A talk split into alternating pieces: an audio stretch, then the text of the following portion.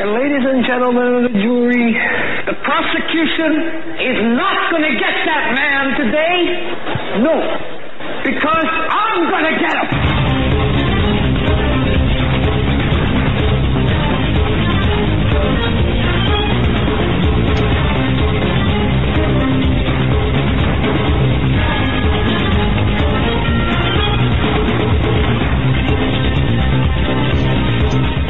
Welcome, folks, to this edition of the Hagmann and the Hagmann Report. I don't know why I said that, really. Do you know why? I don't know why. Eric comes in and he's kicking things and saying, "Oh man, I need new wheel bearings." I know. What, what is it? A seventy-one Pinto? No, no. I'm, I'm kidding. I'm kidding. Welcome to this episode of the Hagmann and Hagmann Report, folks. We're coming to you live from our radio and television studios here in beautiful Northwest Pennsylvania, where it's a cold, blustery, minus fifty-two degrees. Again, I jest. Yeah. All right, leave me alone. We broadcast live every weeknight. That's Monday through Friday for those uh, impaired. Uh, 7 to 10 p.m. Eastern time. I, I had a five minute look. I had a five minute discussion today. I just have to share this with you. We had a, a conference call scheduled, and uh, uh, it was scheduled for a certain time. It was, I'll say three o'clock p.m. Eastern time, but we had uh, people on Central and Mountain, and we had we had all the time zones covered. By the time I, it was all said and done, I had no idea what time this thing was scheduled for. So the it was, it was scheduled for three o'clock Eastern, I think, something like that. By the time it was, I, I don't know, it was 17 minutes after, somebody said, "Are you going to join us?" Thought, no, not until four. I, I just, so, so you know, things happen. Things do happen. Uh, it was just fun. You had to be there, I guess, right? Lost in the translation. Didn't land. Sorry about that, folks, but nonetheless. So talk about inconveniencing people. I, I don't like to be late and I, I, don't like other people being late and certainly, uh, but, but the, the funny thing about that is, is we had discussed this, the different time zones. We, we, you know, we had discussed this days ago and said, okay, this is the time. This is the time. So what did I do? I wrote the wrong time in my date book. See, I don't go by computers. I don't like computers or cell phones. I don't do that stuff. Okay. So, and then when I found out that I translated the time wrong, I, I got mad and made my daughter cry, I think. So I apologize to Jackie. Um, because I said, I said, you know, can't anyone keep anything straight? And I'm looking and it's me that couldn't keep anything straight. That's me.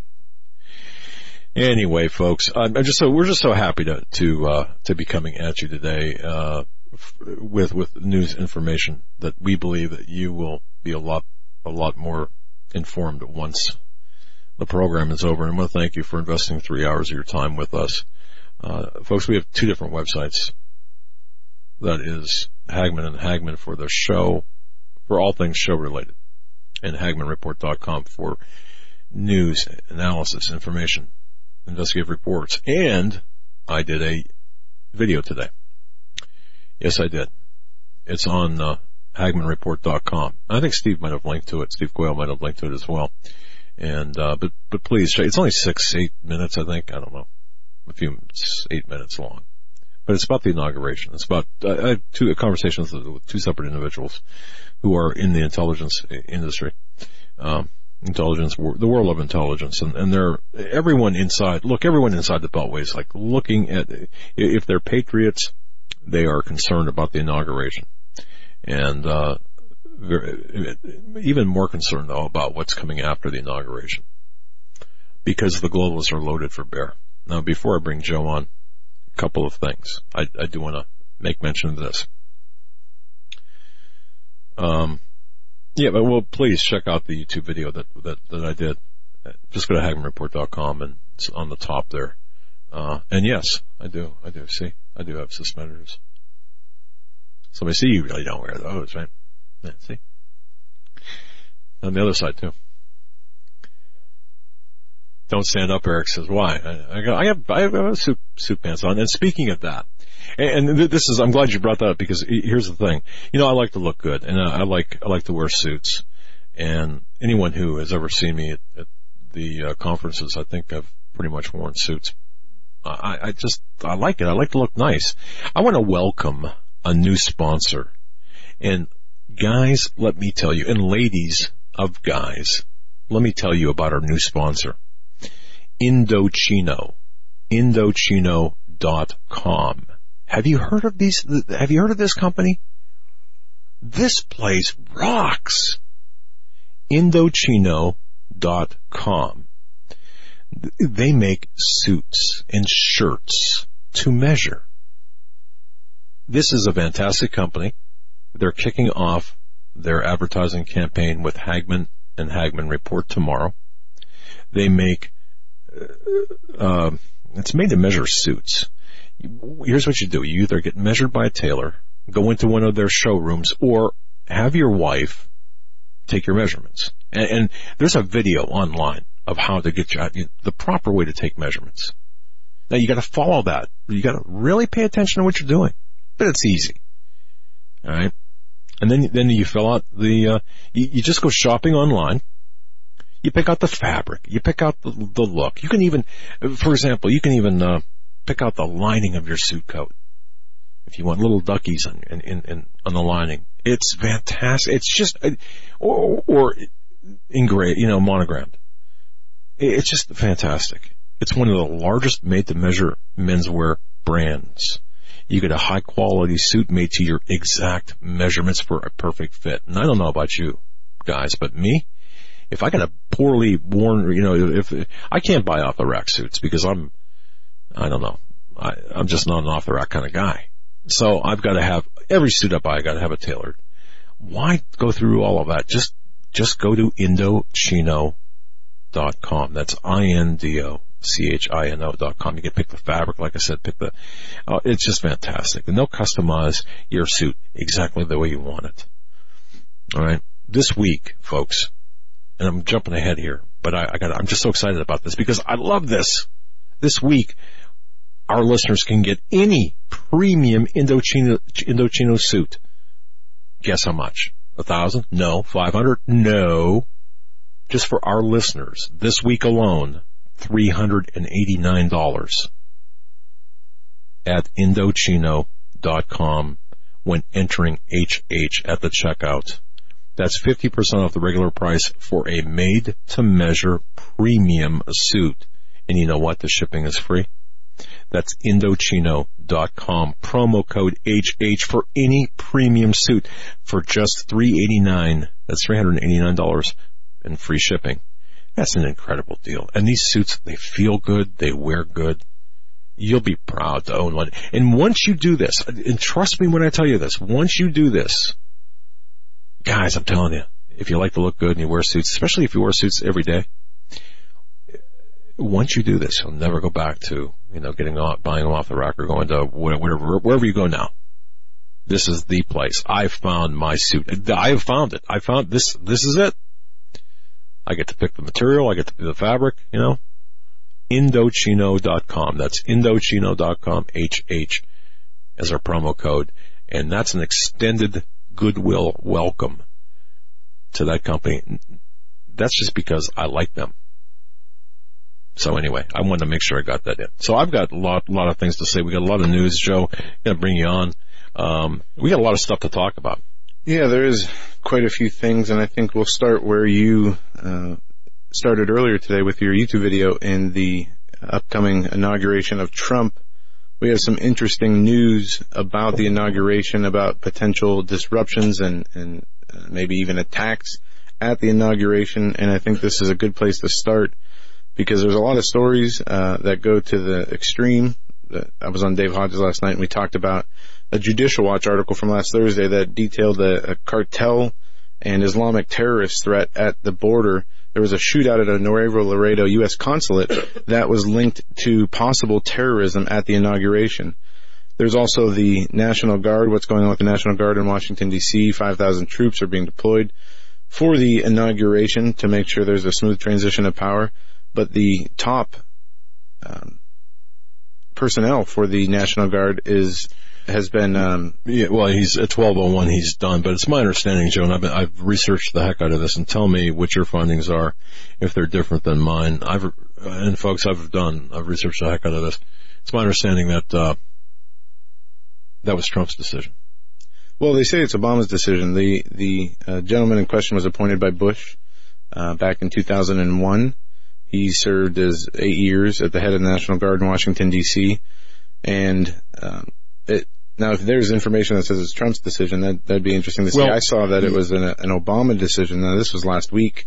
Because I, I was going nuts over this, and we mentioned it last week. But I, but here's the thing. Here's Joe. Here's what I, I found.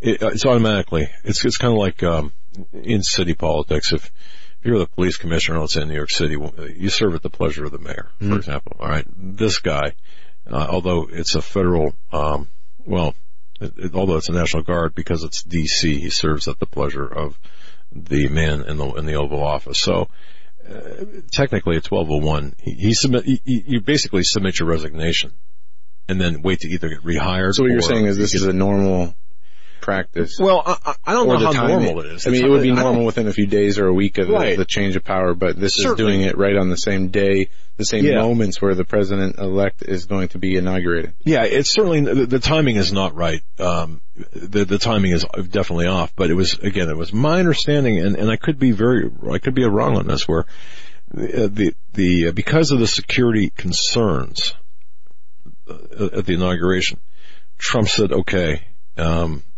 and he was given, and, and this is information I got, I received from my my, my sources, uh, source singular where he was given a list of all of the security personnel that includes the National Guard, the state police, uh, or the various, poli- I'm sorry, the various police agencies, the various, uh, well, the entirety of the, of, of the security apparatus in, in DC.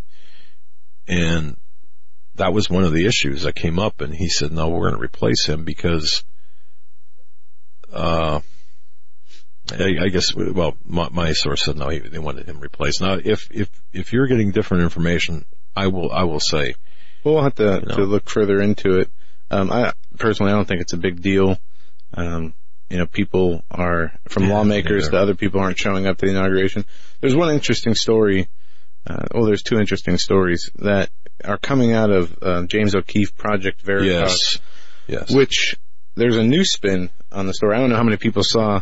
There's a few um, tapes that have been uh, going about around. that. I should have done that. There was um, there's an audio tape that talks about the level of civil disobedience that will be involved in the inauguration, from people protesting the inauguration to others barricading cars with you know making human chains and, and shields, trying to um, back things up and, and block things up during the inauguration.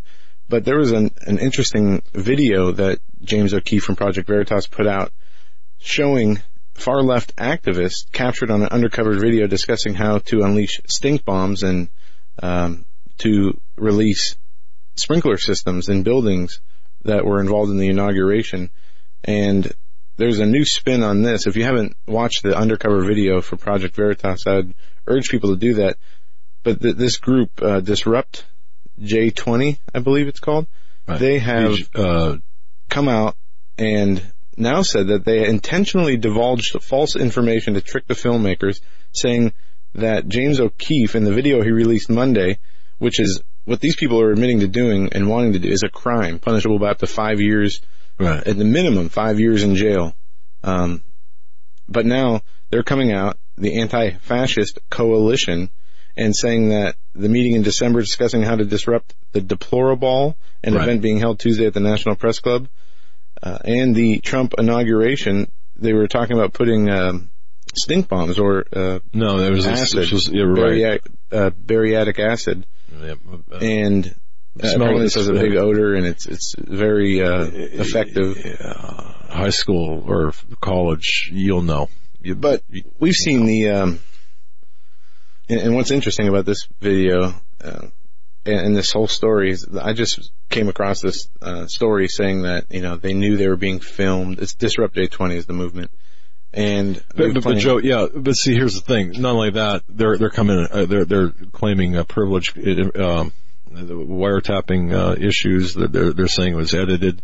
Um, Oh, I don't know Like- that they say it's edited. They uh, they made they gave a statement uh, late uh, just earlier today, and they said that they hatched the plan after figuring out they had been infiltrated. They met with Project Veritas filmmaker at Comet Ping Pong as a Yeah, to yeah. the conspiracy theorists. There you go. The stink bomb would be funny. The group said their plans were false and they did not reveal their actual plans, which are non-violent demonstrations. Of course not. They, But- they wouldn't do that.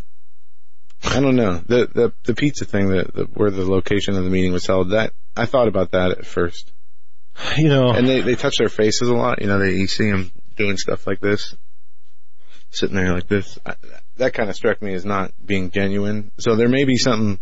Maybe they were. They, they did know. you mean body language wise? Yes, or are you talking yes. about? Maybe they did know. Because if you watch the video, I watched the video a few times today. yeah, I did. Their eyes are kind of shifty. It's not like natural. Um, just going with the flow type conversation. They seem kind of. Regardless, even But there's okay, other so tapes out there too. If if right tomorrow, it's going to even get worse. According, uh, um, yeah. But- and and I give I give O'Keefe a lot of credit. I really do because we used to do the same thing. And, and back in the day, we didn't have the technology that we have now. You know, you have this, um, and we had stuff equal to sometimes even better than the local FBI office. But even back in then- '95, I remember you had those um, that one little camera, but even then then they were you big. got burned from the wires. Right. Um, I, I actually have a I have a burn scar right here on my arm, and right down it ran down because yeah, that's right because I, I was sweating, and uh, I could feel it because the wire.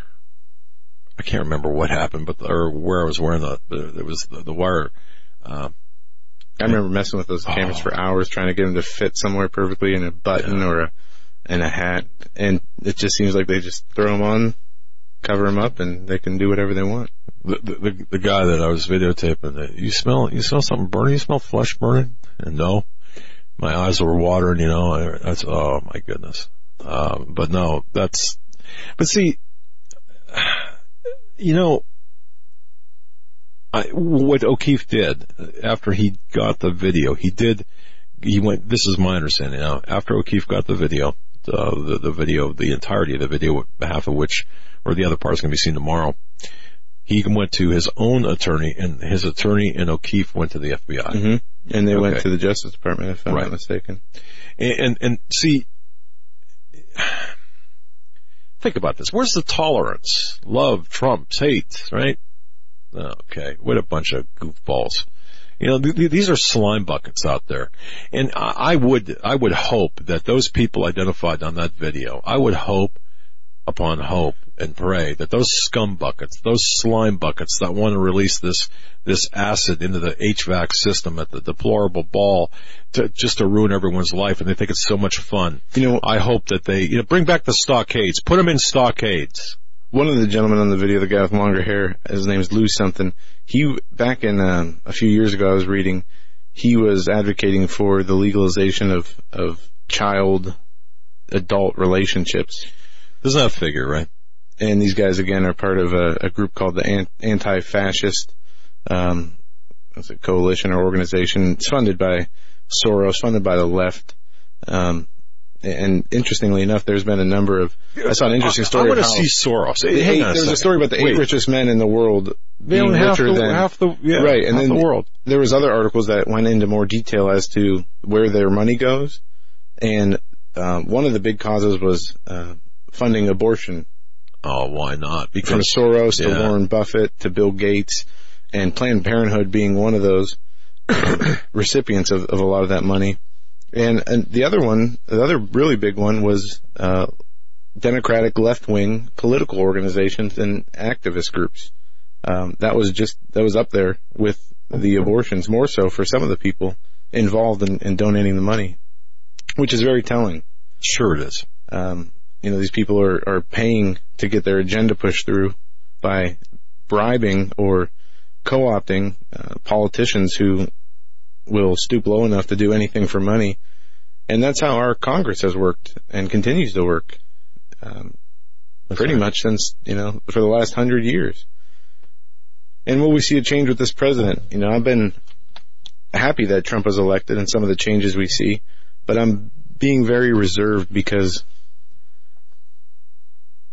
Look, How many times in history in, I mean, he hasn't even haven't in there yet. presidents been selected or elected? How many times They're always history? selected.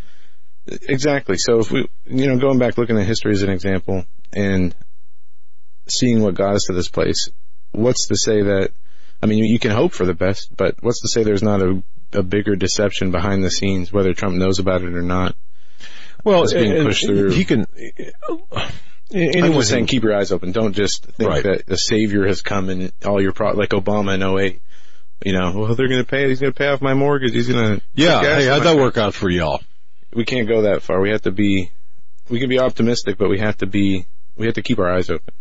Well, a lot of things about this, uh, what what we've seen is fake news. What uh, that 35 page dossier, uh, the Orbis intelligence group, and and uh, others involved in this, the initial uh, outing or the initial uh, attempt to discredit Trump was done by a wealthy Republican donor, and then it was switched to a Democrat after a Republican after Trump won the nomination, the GOP nomination. And there's a lot of speculation as to who that Republican was and of course a lot of speculation who the Democrat was. But then of course you saw what happened last Friday with the um, uh, press conference and Trump just bee slapping uh, J- uh, Jim Acosta. I mean, just bam, shut up. You're fake news. Sit down. He did it to John Brennan today too. I don't know if you saw that. yeah, um, and, and I'm going to tell you, the guys, the two guys I spoke to said he's got either a lot of you know big ones or sorry, uh, or um, he he's or he doesn't know who he's messing with because the intelligence agent is going to hurt him. You know, JFK him. That's what the, the, but Yeah. But anyway, real quick before they break, I just want to say this. If I can, can I, can I, can I just address this message to, uh, the, uh, John Lewis who's boycotting the, uh, Inauguration. the inauguration. He, Bush, boy- he boycotted Bush's. yeah, w- what a putz. Said he wasn't legitimate. Okay, yeah. You talk about illegitimate. Let's talk about illegitimate first, because I want to. Uh, here, here's, hey, Rosie O'Donnell. Okay, you know, what was that cartoon or, uh, or, or on uh, Star Wars that that wasn't there like a. Uh, Never seen Star Wars. I didn't either, or I fell asleep. I think I took a date to it when I first. I fell asleep and she left. You know, walked out of the theater. But um, you know, long story. What was that blob? I don't know. Rose, yeah, that's fine. You get the idea. But look, who? Jabba the Hutt. All right. Rosie O'Donnell. Thank you. I never would have got Eric, there. the tech voice in there. But, but, but see, you talk about illegitimate the president, and, and John Lewis should be ashamed of himself. Rosie O'Donnell, uh, as an entertainer, keep your mouth shut. No one really gives a damn what you think or what you say. You want martial law, you don't even know what you're asking for. Bill O'Reilly. So cares. shut up. All right. Well, you know, let's talk about illegitimacy. You talk. Remember, folks, we had Mike Zullo here the day after his press conference, the final press conference with Joe Arpaio, outlining the nine points of forgery of the long form birth certificate by Barack Hussein Obama that resided on the White House servers. Here's the thing Obama's White House technologies are. Here's what you didn't hear. Um, or maybe I, I don't believe you heard this. Uh, Vivek Kundra oversaw the technology projects and budget for 86 DC government agencies as the head of the district office of, of the chief technology officer. Uh, Yusuf Acar, then acting head security officer for the DC office of the chief technology officer, happened to be arrested way back when. Um, here, not uh, during that time, and ultimately, ultimately sentenced to 27 months in prison in connection with a bribery scam by federal authorities. I'm sorry, that was in 2009. Okay, but here's the, here's the kicker. Assistant U.S. Attorney Thomas Hibarger told federal judges, told a federal judge that ACAR was a flight risk because agents seized $70,000 in cash from his house. How'd you like to have 70 grand stuck in your house? Wouldn't that be cool? Yeah, well, You just, you know, I think, hey, well, that's okay. I need, I'm looking for a five. All right. You know, anyway, uh, and, and because in recorded conversations, he boasted that he could easily flee to his native Turkey and told an informant that he could use his computers to create fake birth certificates. How do you like that? All right. So you talk about illegitimate uh, uh, presidents. How about this? How about 75 different uh, violations of federal law by Obama and his people? How about the Fast and Furious? You remember that the illegally armed Mexican drug cartels and ISIS militants uh, in Operation Fast and Furious. Obama, his regime facilitated the sale of thousands of guns and Mexican drug cartels. what do you mean? His, his Mexican- administration was scandal free. Right, scandal free my butt attempting to shut down gun stores outside of the law. You talk about the Second Amendment. Oh, everybody says, oh, he left the Second Amendment alone. It, it, criminal racketeering. This is a, a, a classic case. U.S. Department of Justice was began pressuring banks to refuse service to gun stores in a program titled Operation Choke Point. Remember that? No, no. I can go on for 73 more, including, of course, Benghazi, the email, uh, the whole email scandal, the crimes, the email crimes that uh, Obama knew about that was at, uh, was at the, uh, of which Hillary Clinton was at the epicenter. And by the way, the Clinton Foundation, which I know that they're shutting down the global initiative, mm-hmm. you talk they're about transitioning the, the huge, the biggest multi-gazillion dollar fraud on the face of this earth. And you're talking about Donald Trump being illegitimate. Isn't it interesting the timing of the shutdown of the Clinton Global Initiative right after she loses the election? They talked about laying off 22 employees. Then they, this is what they did today Yeah. in a release. Yeah. But, you know, what's interesting about it, it seems that she lost her power. She lost her status as a politician who can create favors out of money. And right when there's no more power left to be sold or favors left to be sold, they go ahead and decide to shut it down. But it's not a complete shutdown. It's a transition to the Obama Foundation, which is something we can talk about on the other side, Let's as well as more about rock. fake news, Donald Trump, John Brennan, the inauguration, followed by Trey Smith, coming up in hours two and three. Stay with us.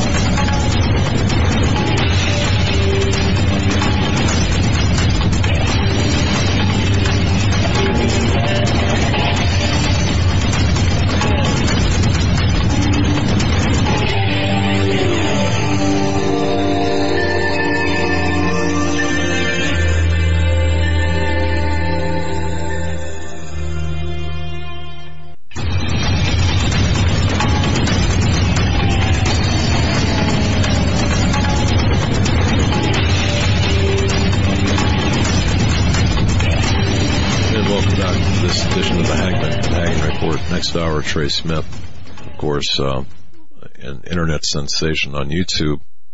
And I would just want to say hello to all of the citizen journalists out there.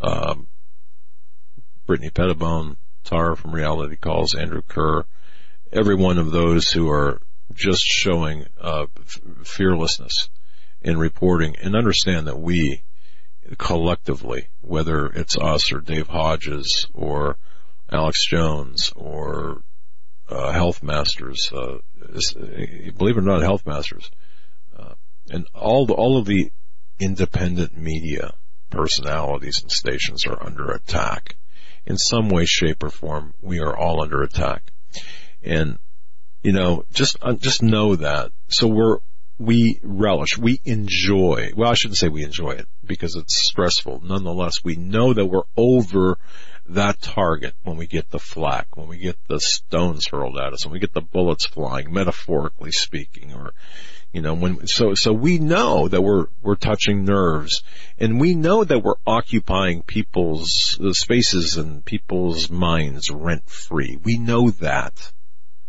We do know that, and, and so when we know that we must be doing something right, and we just want to say thank you for your prayers and your support, because without your support, we could never do this. And you know, there, and I'll say this: I I would love there to be a day when we don't, we wouldn't have to rely on in, on on you know on advertising.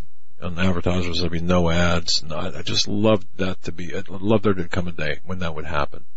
Um, Play the lottery. yeah, that's the fool's tax. This is the lottery. That's what I call that. But but you know, no. But we thank you for your support because you you've helped you've helped build this, and you're helping build the alternative media, the independent media, and and whether whether you're whether you decide to uh, help build, I don't know, uh, Dave Hodges' program or ours or uh, insert name here. It doesn't matter. Thank you for doing that. On behalf of all of us, thank you for doing that because that's how we can actually get to the point where we can uh, really be reckoned with. Now, I've got. I want to say something. I didn't tell Joe this. I didn't tell. I didn't tell anyone this yet. But it's very possible that uh, you know all the stuff that Donald Trump is doing with respect to the media, pushing the media out of the White House. Yeah. Uh, I that, talked with John about room. this today. The, um, Right. uh, there's a few headlines on Friday and, and Saturday about this, about uh, Trump wants less press in the room, or Trump wants more press in the room. Well, there's only 79 less- room for 79 standing or 49 uh, sitting. he wants less of the mainstream media involved, and he wants to invite bloggers Right. and uh, alternative media folks to have a seat in the White And that's the announcement I've got. I we're working. I'm going to tell you this. We're working with uh, a uh, specific unit to get press credentials for Hagmann Report and Canada Free Press. We we have press credentials at CFP, but to bring them over to Hagmann Report to be part of the gaggle. Wouldn't that be great, huh? So yes, I didn't tell you that, but uh, the conversation that was held today, uh, we should have some sort of answer uh, because this a lot of this is contingent upon what uh, Donald Trump is doing. Yeah, no decision's been made yet. Exactly. And before we get further on, I want to mention that we have this fantastic website. If you are a small, medium, large business, if you're hiring, do you know where to post your job to find the best candidates? Let me ask you, do you? And if you've ever had that, had to go through the process of hiring, it's a, tr- a tiresome job sometimes, or it can be. Posting your job to one, in one place right now is not enough to find quality candidates. You can't do that anymore. If you want to find the perfect hire, you need to post your job in all of the top job sites. And folks, now you can. With ziprecruiter.com, you can post your job to 200 plus job sites, including social media networks like Facebook and Twitter, all with a single click. You can find candidates in any city or industry nationwide. Just post once and watch your qualified candidates roll into ZipRecruiter's easy to use interface. If I can use it, and I have used it, it is so simple and it makes things so easy. There's no juggling of emails. There's no calls to your office. You can quickly screen candidates. You can rate them and hire the right person fast. Find out today why ZipRecruiter has been used by Fortune 100 companies and thousands of small and medium-sized businesses. Just spoke with a business owner yesterday, or I'm sorry, yesterday. It was on Saturday. A gentleman that that I had done business with for a long, long time, head of personnel for a plastics company. Told him about ZipRecruiter, and he, as a matter of fact, today said, "Guess what? Trying it out the midweek." He's the head of personnel, and you know who I'm talking about, Joe, because you've taken reports to him in Erie. But anyway, uh, anyway, find out today why ZipRecruiter has been used by the Fortune 100 companies and thousands of small and medium-sized businesses. Right now, our listeners can post jobs on ZipRecruiter for free by going to ziprecruiter.com slash free trial. That's ziprecruiter.com slash free trial. One more time to try for free. Go to ziprecruiter.com slash free trial. There it is. It's great service. I want to thank Paul J for sending us an email earlier today. I don't think you saw this. Um, apparently, a guest of our show, John Price, he's the author Yes. of The End of America, he's passed away from cancer John Price has. a few days ago. Yeah. Um, apparently, he would uh, about 18 months ago. Um, he had cancer, and uh, his wife, Kathy, uh, also has cancer apparently. But we want to say our prayers with him uh, and his family the best. I didn't He was know. 75 years old. Right. January 13th. So, um, yeah, he's been on our Friday. show um, a number of times talking about his book and um, Oh, the biblical perspective on on where we are in history. So, just want to give a shout out to him and his family because they have uh, been a part of this show for a while. All right, um, moving forward, That's rough. We need. I guess we'll cover this first. that. Thank you for telling me that. Yeah. Um, fake news, Trump and the CIA. Uh, we got two stories here. Selective editing. CNN changes Trump message about Russian hacking. And this article is from the New American. And folks, if you want, it's a, it's a good write up by, um, Mitchell Shaw. And it says, it opens like this, and I like the way it opens. It appears that the folks at CNN just can't help themselves. In their various attacks on President-elect Trump, the news organization has used fabrication, exaggeration, and selective editing to make it appear that he said or did this or that when the accurate record disagrees with what the liberal network reports. Now they cite the example that the article talks about. Case in point, the network ran an article after Trump's press conference under the headline, Trump, I think it was Russia, where they used an edited clip um, where Trump was talking about Russia in the context of something completely different, and they put that clip, uh, they edited it out and put it in the front, like he was saying, like he was asked a question about the uh, election hacking, and made it appear as though he said, "I think it was Russia responsible for the hacking." So they're taking uh, Donald Trump's quotes and and putting them uh, completely out of context context to uh, make it appear that he's saying and doing things that he is not saying or doing.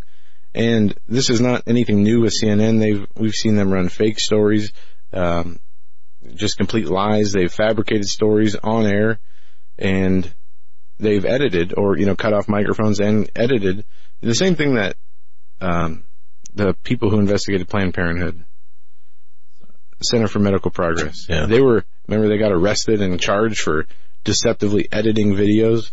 Uh, Uh, the- undercover footage they, shot didn't- with I don't- Planned Parenthood no, representatives. No, they didn't get. They did not get charged for that or arrested for that. Well, they got Uh, they got charged for, um, I believe it was for violation of the wire uh, Wiretapping? wiretapping, which is rarely used. I mean, it's it's that that was It's so used as a. It's used as a. It's like they a can't get you on anything else. yeah. And okay, well, I, I know that they were weren't they banned also? Wasn't there a law put into place that says you can't, um, you know, do undercover journalism and, and No, different no. medical things in California alone? Uh, unless, well, that could that could be some state statute, but I, I don't. but the big believe it was a law. storyline with the um, Center for Medical Progress and Planned Parenthood was the release of videos showing Planned Parenthood selling um, uh, under uh, baby parts to other people and, and just engaging in, in unethical, terrible practices.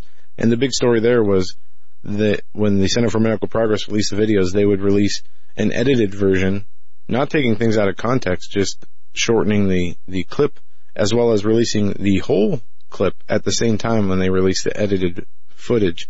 But the media obviously only focused on the edited portions and used the editing to try to uh, confuse the issue, saying that it was edited out of context when it wasn't. But CNN gets away with this, and you know they issue an apology, and and that's the end of it. No fines from the government, no um, FCC I- involved in this, uh, and it's just very suspect because they continue to do it. And Trump got into an argument, so to speak, with John Brennan, the head of the CIA, and he branded the outgoing CIA chief as the leader of fake news after Brennan told Trump to grasp the Russian threat instead of talking and tweeting, stirring up another feud between the president-elect and the intelligence community. Uh, tension between Donald Trump and the intelligence community escalated again this past weekend as outgoing CIA Director John Brennan fiercely attacks Trump, attacked Trump's views on Russia, saying, I don't think he has a full understanding of Russia's capabilities and the actions they are taking on the world. And Trump, with just a few days ago to his inauguration, recognized his words do have an impact, and he went on to call Brennan the leader of fake news, and talked about a number of issues in the in Europe. He says, just look at Syria, Crimea, Ukraine, and the buildup of Russian nukes. Trump wrote on Twitter, not good. Was this the leader of fake news?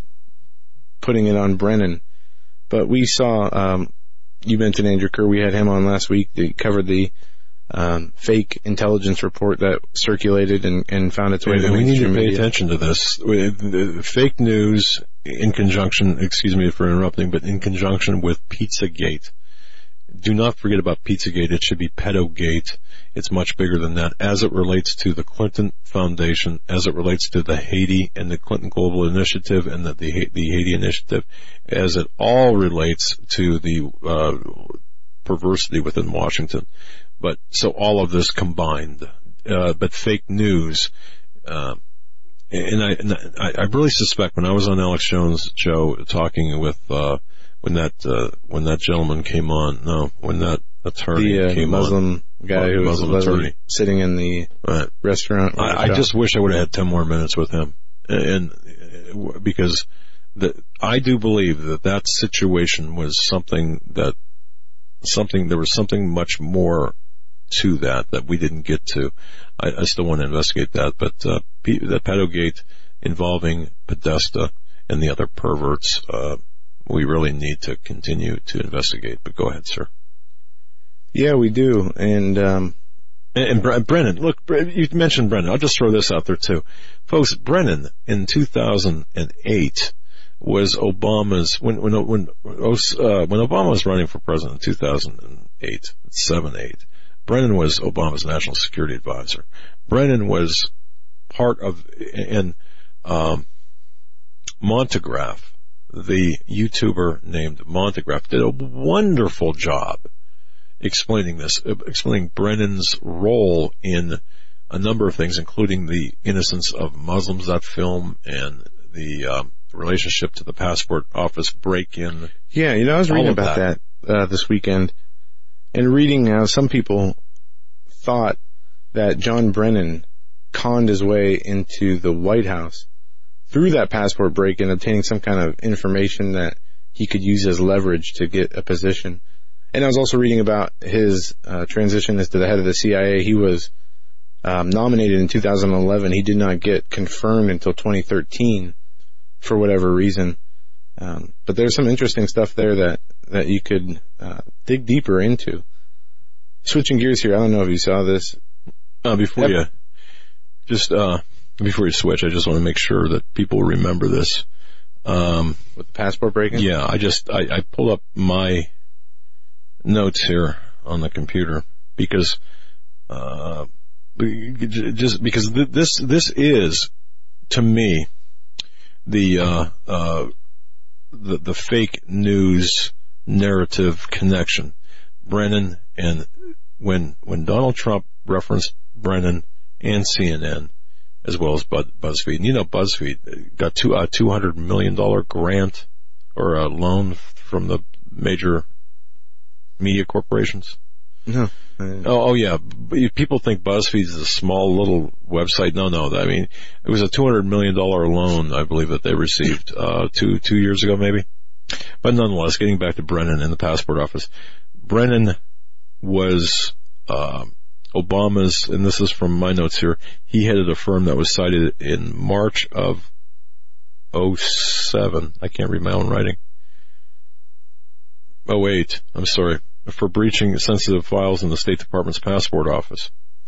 Now, the security breach was reported by the Washington Times initially, confirmed by the State Department spokesman Sean McCormack. This is back, you know, in, in 2008.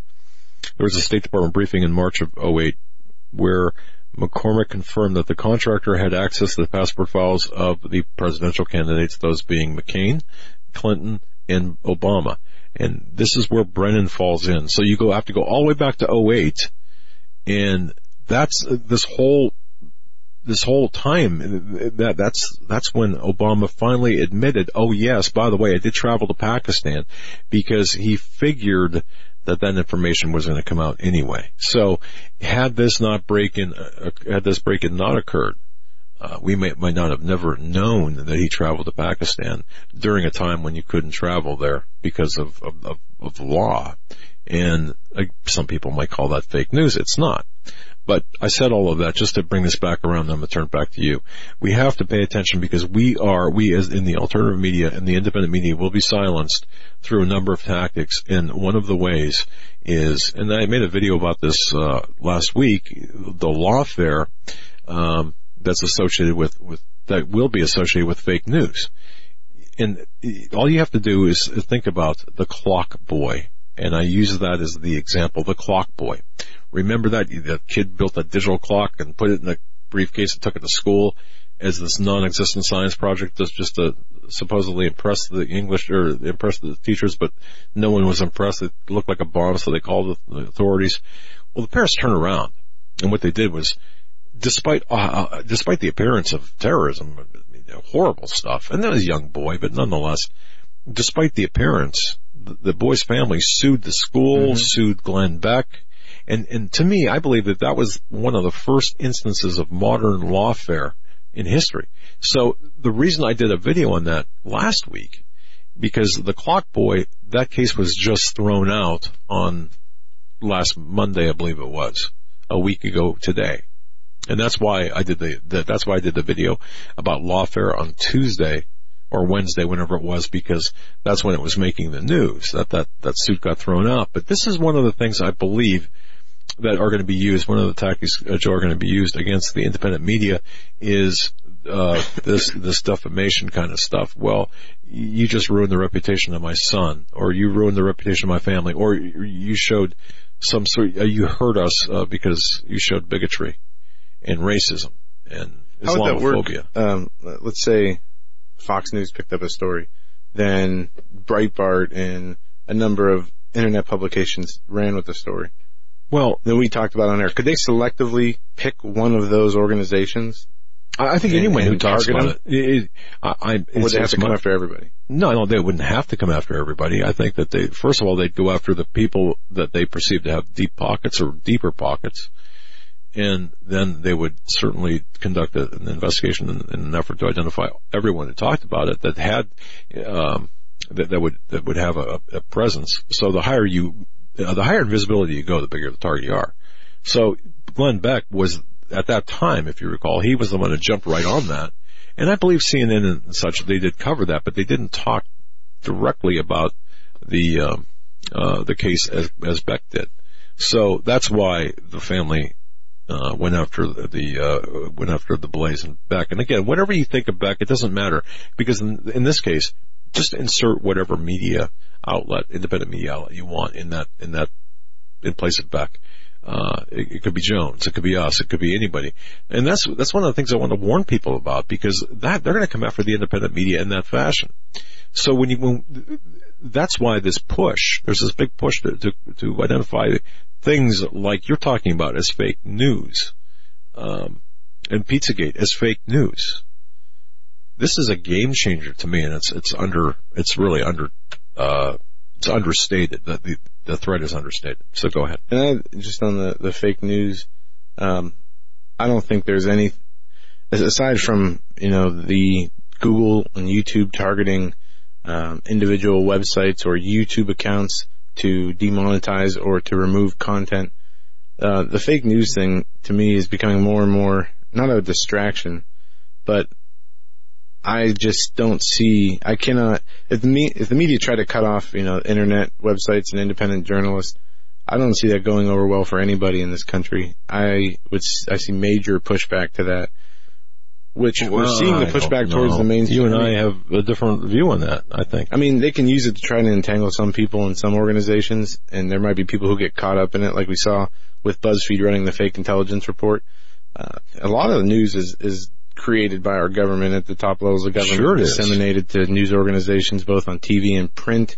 Um, you know, you have also places like the AP and Reuters where they meet with top government officials and, and, uh, you know, create stories or, uh, very, very rarely is there any real investigative journalism like we saw with, uh, what O'Keefe's doing from Project Veritas. And, and I you just applaud see O'Keefe, news uh, anchors much. repeating storylines that come out from the AP or from the government and disseminated down to other stories. And the fake, the people, a lot of people are catching on that their mainstream news, their local news, for the most part, um, it's a lot of fluff and it's a lot of, um, you know, You- misdirection. you- and you I think the, outri- the outcry would be too too monstrous from the people out there if they were to start just cutting off. Well, just ABC, NBC, CBS, the same news stories in the same verbiage, just about. You can, you can, you can switch a channel and be the same thing, so you know it's, they're all, all controlled. Right, just a different Right. opinion on the back end of But, but, the story. but what you're saying though, and, and I, I I really don't, and, and this is where you and I have to kind of duke it out a little bit, I think, because I really think that people need to, I, I really believe that the, and, and I just, I, I just don't, I have such a dislike of the phrase fake news. Because it's like conspiracy theory. I dislike that phrase. It's not correct in my view. It's not accurate. well, it's not applied correctly, um, and that's right. the problem. To, to me, fake news is uh, somebody intentionally making up a story and posting it on, on, a, on a news website.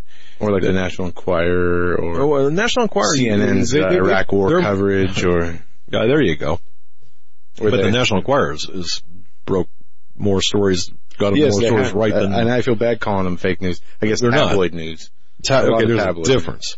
But but fake news, uh, um, as for, as much as I have much dis- disdain as I have for that phrase, I think that is going to be the hinge that is going to be responsible for a lot of, shall we say, uh, censorship in the alternative media. Well, fake news is just an expansion uh, of propaganda.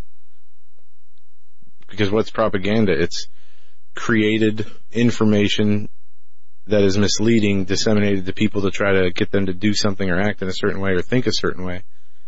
Fake news only expands it by a little bit, just creating something out of whole cloth uh, for the purposes of making journalists or reporters look bad who won't um, vet the information or verify it or just run with it by mistake. We've had fake news in this country since the TV, since the radio was around, since the first newspaper. The, exactly. So it's just, they're just repackaging it and they're projecting, like what Clinton did during this last election cycle. It seems to have carried over to the party and to the talking heads in Washington. You know, these people are, are guilty of, of lying, cheating, stealing, robbing, killing, and they do it through the, the fake news organizations. They do it uh, through manipulation. They, I mean, they all they want is power and money, and their drive is evil. And they've been creating fake news forever it's just being applied to something that is opposed to them now, and they're projecting their own crap that they do onto people who are, are legitimately and, looking and, for the truth. Yes, and, and Andrew trying Kerr to discredit them. correct, and and you know uh, Donald Trump cannot and cannot turn back the uh, NDAA, the Act of twenty or uh, the 2017 law. Uh, that contains that establishment of the Board of Governors and their page 547 that deals with uh, propaganda and as such fake news. He can't turn it back. He'd have to go to Congress to do so. But see, this, folks, this is why our freedom of speech, I, I believe, is so critical to be able to maintain. Uh, First Amendment, Second Amendment, you know, there's two parts. The, the first, the freedom uh, of religion, and freedom and, and don't don't don't even say freedom from religion don't do that to me i don't want to get emails just keep those emails freedom uh, freedom of religion and uh, freedom of the press and then of course uh, the right to bear arms because the second takes care right. first and without the first we wouldn't have the second so. and uh, freedom from religion is that weinstein anti-christian ah. organization that is rampant in the military and removing christian literature from all forms and, and public uh, in private in some cases. That's right. Um, but yeah, I mean, we're gonna we're gonna continue to hear about fake news, but you know, with uh, President-elect Trump calling these people out, you know, the head of the CIA, CNN, then the mainstream news organizations, and even looking to move towards alternative and, and electronic news, um, creating more opportunities in the press corps uh, for for those kind of people. I think it's an interesting um, it's interesting what, what he's talking about doing. Hopefully he's able to do it without much resistance. And it'll be interesting to see uh, what he's allowed to do and, and where they uh, continue to encroach on this New World Order agenda. While we're all looking in one direction, they continue to do things in the other. But when we come back, we're going to get into the um, Paris Peace Summit and the declaration of a two-state solution of Israel and Palestine with our guest Trey Smith after this. His website, godinanutshell.com. Trey Smith on YouTube. He'll be with us back here on video after these short messages. Stay with us.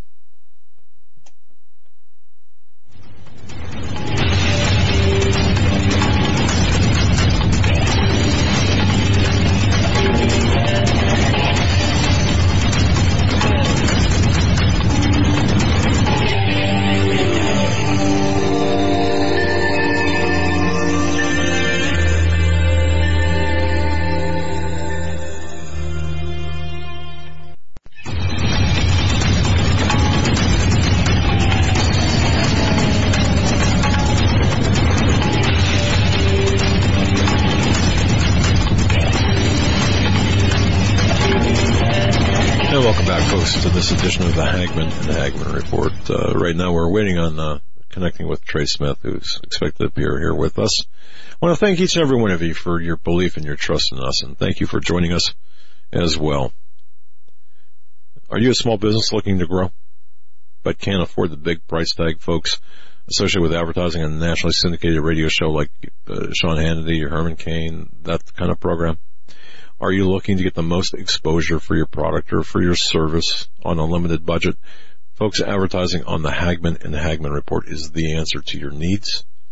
We are unlike any other radio show in existence, dominating the popular 7 to 10 slot.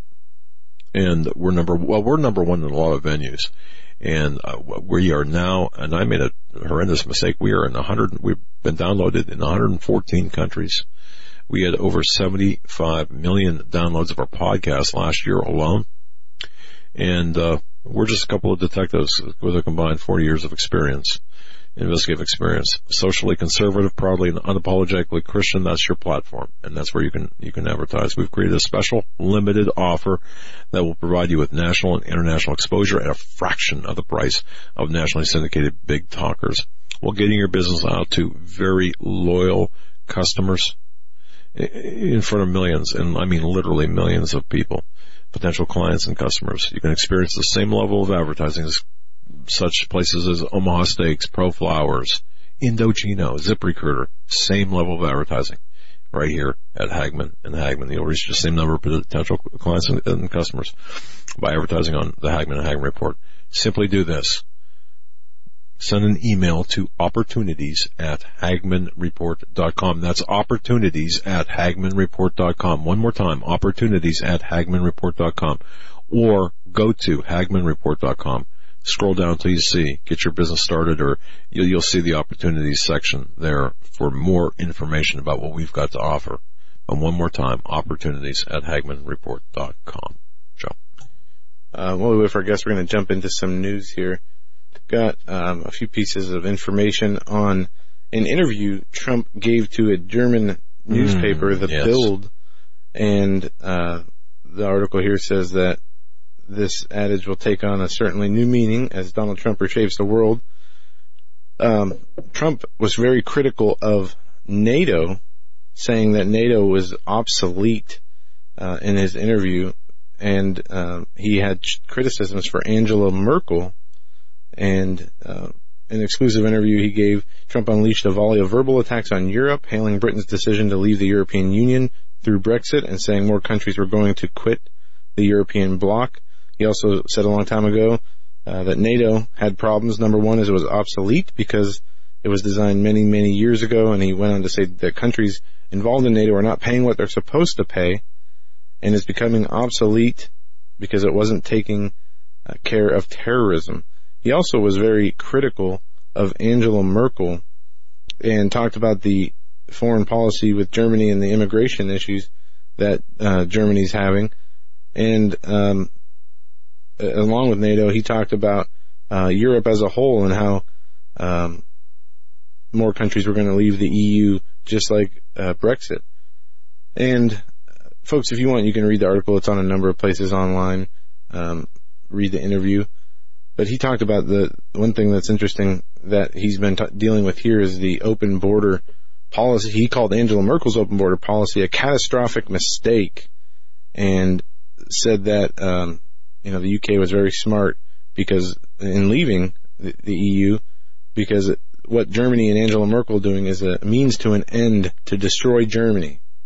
And I think he makes some very good points in this interview. There's a lot more uh, of what he said but he focused on one NATO uh, needing to change or be tossed by the wayside, and um, with Angela Merkel, the last Democratic leader left, you know, from the last ten years, has an election coming up, and she continues to, uh, you know, talk about how open borders are great for Germany with one side of her mouth and the other side behind the scenes. There's been some reports of what she's been saying about how. Um, you know, how does the people of Germany not know what's going on and, how bad this is for um, her and her political party and her nation and the citizens of the nation. And the citizens are catching on. They see what's going on. There's a lot of underreported immigration in Germany, much more so than they've reported. And they see the problems throughout their culture with terror attacks and the increase of violence and, and rapes and all kinds of just crazy things that come with the clashing of civilizations. Uh, switching to another story here. I don't know if you saw this today. The FBI arrested the wife of Omar Mateen, Oh, yeah. the man who carried out the attack on the Pulse nightclub in Orlando, Florida. She's due in court tomorrow. Uh, she was taken into custody by the FBI in San Francisco, where I she guarantee, resides. I guarantee you, Joe, the entire family knew about this. Uh, Well, that's what the, the article from the New York Times says. They say that investigators believe that Miss Salman, for hours after the attack, uh, they came to believe she was not telling the truth about her husband's plan to carry out the rampage, and the criminal charges that she got could be due to her foreknowledge of the attack or happening helping Omar Mateen uh, during or sometime after somehow. You know, you can't they tell say she was that, uh, abused, and this oh, was yeah, something that yeah. uh, Well, she didn't have control marriage. over. Uh, but prosecutors have been looking at her since the shooting and have wanted to charge her. And now they finally pulled the trigger, and her first court appearance is tomorrow morning. No Yeah. pun intended. No pun intended. Well, you know, folks, um, I, I I don't even know how to break this news to you, but you know, right after the, Trump's victory, do you know that the Department of State? Do you know what happened at the Department of State? The Department of State actually held stress workshops after Trump's victory. I mean, having to follow guidelines of ethics and No, morality. and- no, just because the, the shock, the trauma of a Trump victory, the State Department held stress management sessions and counseling sessions and brought counselors in following Donald Trump's presidential election victory, providing employees tips on how to cope with change so they don't become paralyzed with or by fear. Now let me tell you something, you bunch of wussy snowflake idiot moron imbecile people out there. All right. I, I I'm going to tell you something. What a bunch of what a bunch of what eh, I, I could wussies. And there's another name, but I'm not going to use it. But but you have to understand. You know, I'll tell you what stress is. Stress is waking up in the morning and, and working 12 hours a day as a waitress.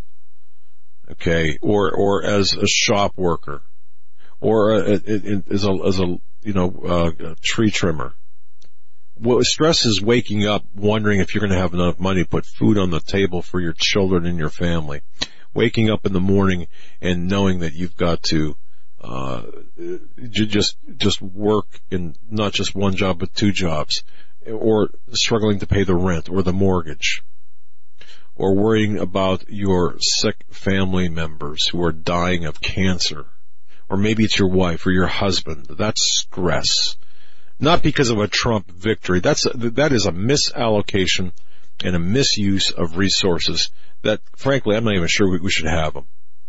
But what a bunch of a, a, a bunch of pansies out there. And and if if if you if you need that kind of counseling or treatment, I feel sad for you because what kind of life do you have? And I'm tired of hearing this being paralyzed by fear. What kind of BS crap is that? Oh, I'm paralyzed by uh, paralyzed by fear. But you know, My butt. the culture that the left has been promoting in the universities and throughout their organizations has created this in, this hypersensitive environment. Um, Excuse me. You know, wait, wait, wait. microaggre- Oh, the, the- the left. Yes, they've, but they've cultivated it, they've babied it, and they've promoted it as something that, that not only is okay, but is, is how it should be. Uh, from the microaggressions to, um, you know, any idea or opinion that is contrary to theirs is now, uh, what do they call it? Trigger warnings. You know, Yeah. people get triggered. trigger. Oh, If you wanted to be, Josh Tully had If a great, to- great video, by the way. Uh, it was talking about uh, this kind of stuff. if you want to define it, I'm sure all of us get triggered every single day. We see things that are offensive and, um, you know, terrible.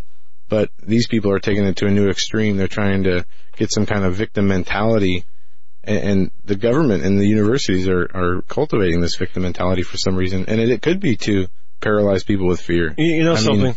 I, I don't, Wait I don't second, get it. Wait a second. Wait Uh, a second. You wait a go second. through life, people, you're going to see wait, things wait. you don't There's no with, you're gonna excuse for that. Don't don't There don't, don't say that. I'm not giving an excuse. I'm saying that it, this was a, a carefully designed avenue of um, a mix between you know psychology and, and human emotions that they've learned to cultivate and foster and create chaos in the rest of society because of these people. But, you, but when you think about this, here, here these here these people are, okay, in the State Department, and, and anyone, shame on you if you're working in this, if you have worked in the State Department, and, and uh, by the way, we've had a number of people accessing.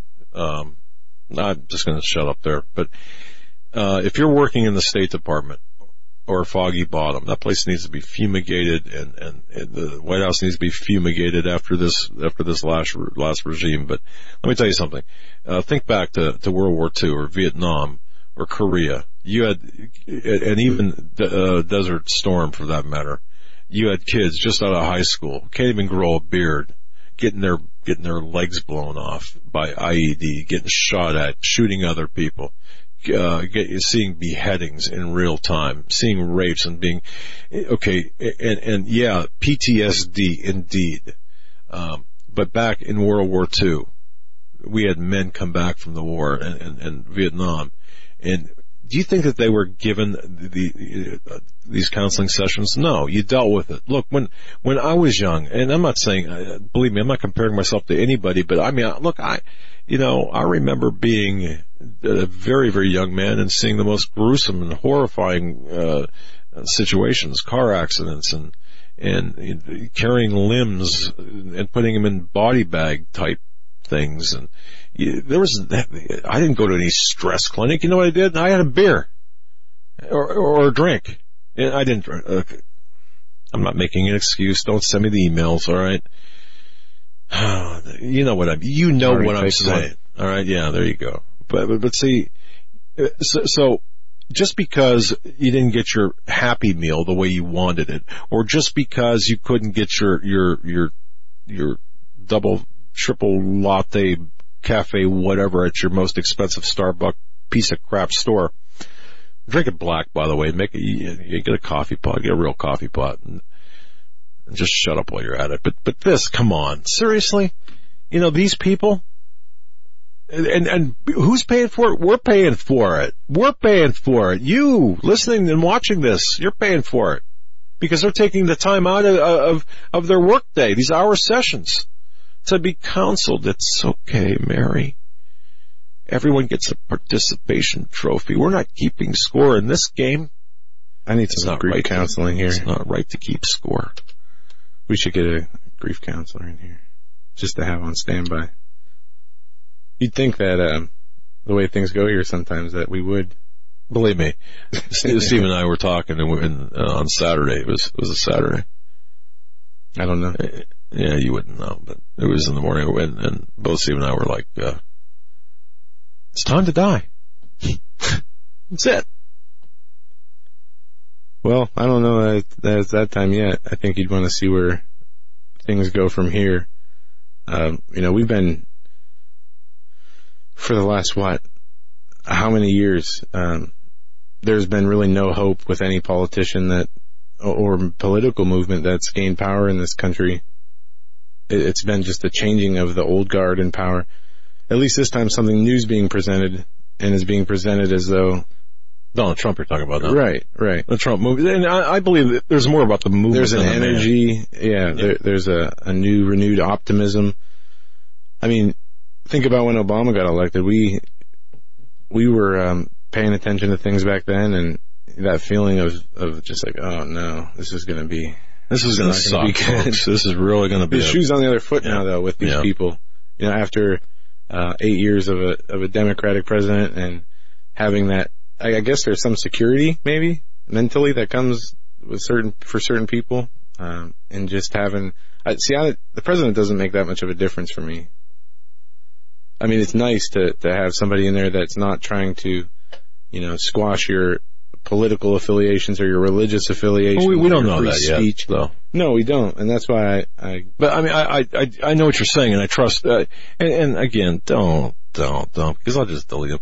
Look, we don't know what Trump's going to do, and there's some things he can't do legally, constitutionally. But that didn't stop Obama, right? It didn't. But you see, he released ten more Guantanamo ten more Bay prisoners. Send them over to what? Uh, Oman. O- o- yeah, Oman. That's right. And um, where they could be released back in and and be assets for ISIS one of the things we talked about this Thursday, um, that we didn't give it enough time. I don't think because of what I read today was pretty interesting. The the NSA expansion of allowing 16 or 17 other government agencies to get personal information about individual Americans where before the NSA would, before they sent specific requested right. information off to intelligence agencies, they would remove personal information, information of innocent people involved in conversations. Emails. There was at least some level of, and this is something Trump can't walk back apparently, which is what I learned today. Nope. Uh, through Obama's expansion of the NSA powers last week, this is not something Trump can can change. This is an executive order or uh, a policy decision. Right. He'd have to go through Congress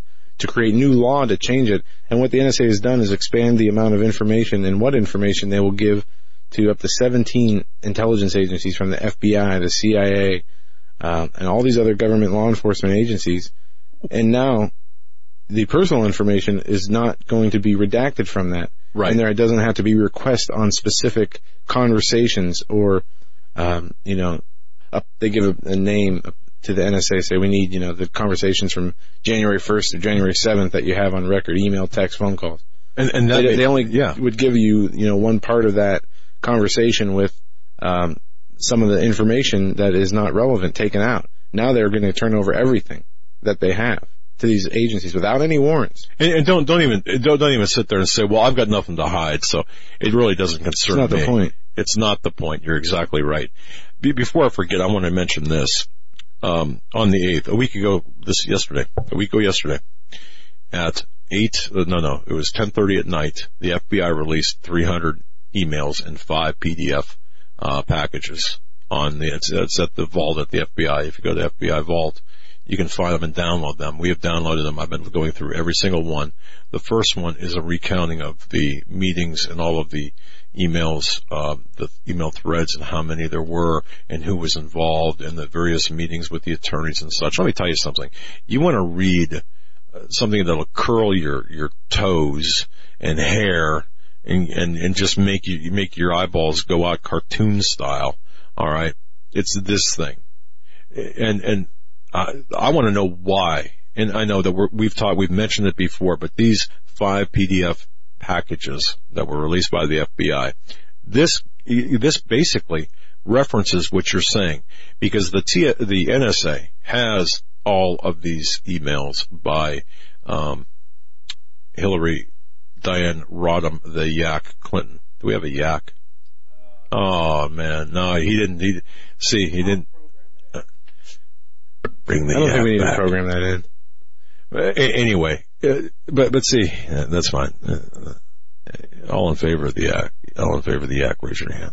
Let's the yak is okay, extinct. One, two, three, four. Anyway, uh, but I, I've been going through these.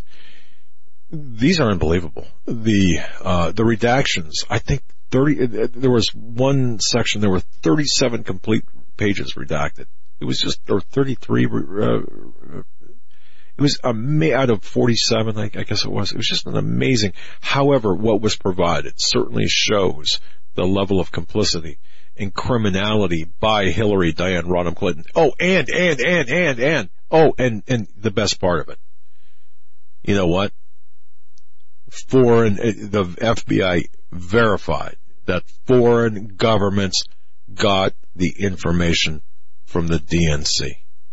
Yeah, wasn't there like five or six? There were at least six that were verified. There was not, uh, there was, yes, but it was interestingly worded in my view anyway, uh, on this. But, so don't tell us, don't tell me.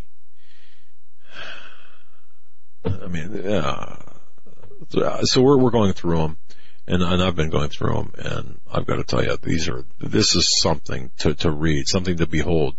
If you go to FBI, the vault on the FBI section, you can find the 300 emails that were just released at uh, I think it was uh, 10:37 p.m. last Sunday, week ago Sunday on January 8th, and that that within that within those emails ver- is verification that the DNC and Hillary as Secretary of State, they were hacked. And what's this about? She could only she only wanted one device. There were 13 devices associated with Hillary. Yeah, there were. What, what, what a number, right? Mobile devices, um, hardware devices. Yeah. She had the server in her bathroom in her New York Chappaqua home. Yeah, and, and, yeah. More on Clinton and what you said earlier. Um, Clinton Global Initiative to lay off employees shut down amid dwindling donations. We mentioned this in the beginning of the show, but I just want to hit some other points on this because it's um, sure. the timing is suspect, and, and what's said in this article uh, gives me a few ideas of what's really going on.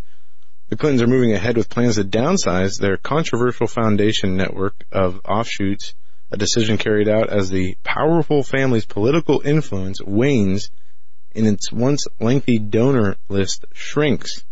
Oh, what are they gonna do? 22 additional employee, employees were announced that they were going to be laid off from the Clinton Global Initiative, known for its gathering of high-powered leaders and celebrities. The layoffs are tied to the decision to shutter CGI that originally was announced in August 22nd in a letter from former President Bill Clinton. Now, um, at the time, apparently the Clintons were under pressure to uh, resolve the potential conflicts of interest with their foundation, as well as Hillary being the nominee for the Democratic um, presidential race. So, this is something that they apparently got the ball rolling back in August. But if you look at the, again at the headline of the title, Clinton Global Initiative to lay off employees shut down amid dwindling donations. This has been a foundation that's been around for decades. Why are there donations January dwindling 20th, right now? 1993. Why are their donations dwindling right now? Right after she loses the Or I'm, I'm sorry. that- No, that was when, that was when Clinton took office. It was 1997. Go ahead. Yeah. Why, why now? Well, I mean, she, you, she's you, been- you think her, you think her, her, sw- or, you, she ran in the primary against Obama in 08. right? she got the secretary position and she ran for president uh, this last year in 2016. She was a New York senator for a few years, maybe longer, back in the 2000s. But she hasn't had a a um, aside from being secretary of state and running for office two times in the last eight years. The secretary of state job is the only position of influence she held. And Bill And Clinton, senator. No, she, she, the Well, first, yeah, she the was first lady, then senator, then secretary of state. But the she secretary was of state elected a senator and right? she was posi- uh, appointed to secretary of state. right. She ran for president twice, lost in the primary to Obama, and lost in the, the general election to Trump this time around. But after all this time, they sent in over almost $100 million in donations. Well, this might just be from the Austrian government. Um, this is one example. The Australian government decided against renewing its partnership with the Clinton Foundation, and other countries, you know, were reducing what they gave in 2016 from double-digit millions to single-digit millions. But the timing seems very strange to me as she lost the election.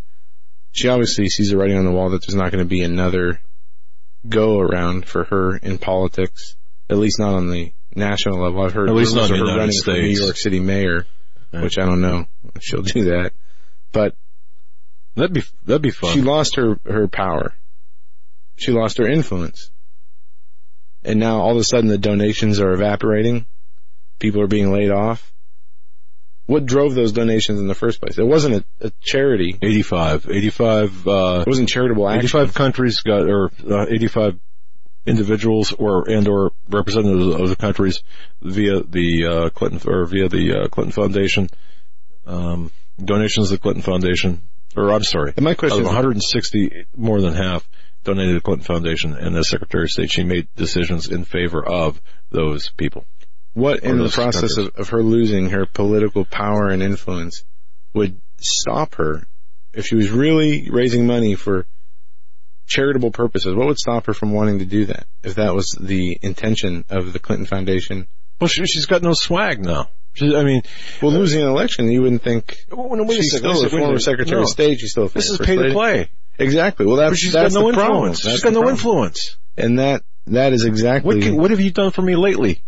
You're right. I mean that Nothing. that says it What all right there. The timing, um, it's like she's uh, cashing out. But but but it doesn't matter because see, eh, okay, you, you go back to mid 2016, the just or uh, uh, October 2016. Go go back to that.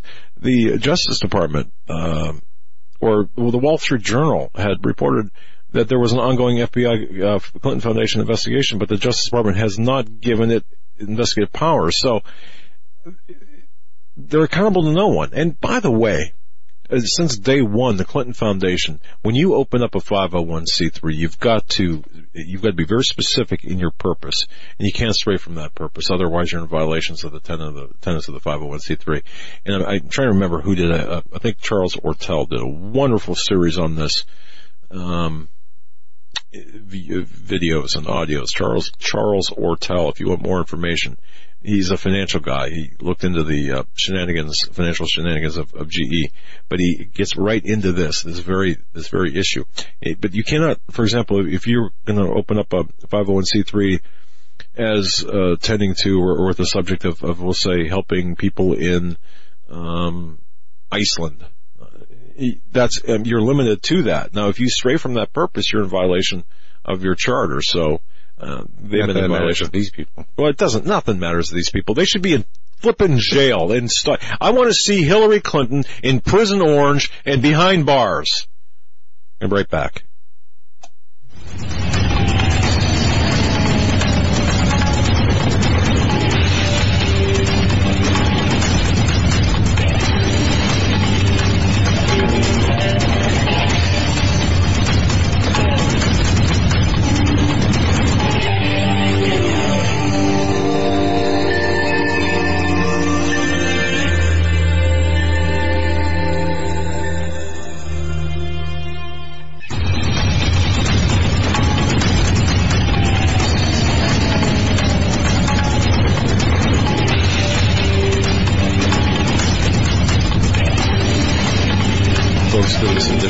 Hagmann and the Hagmann report. Just uh, apparently uh, Trey Smith won't be joining us tonight. So if you're hanging on for Trey and uh, if that's why you're listening, well then I'm my apologies extended to you. I think what we're going to do is next uh, top of the hour we're going to throw open the phone lines, take some calls. Joe's going to give out the number here momentarily, but before I give it to Joe, folks. If you haven't done so already, T.C. Joseph, Next Generation series of novels.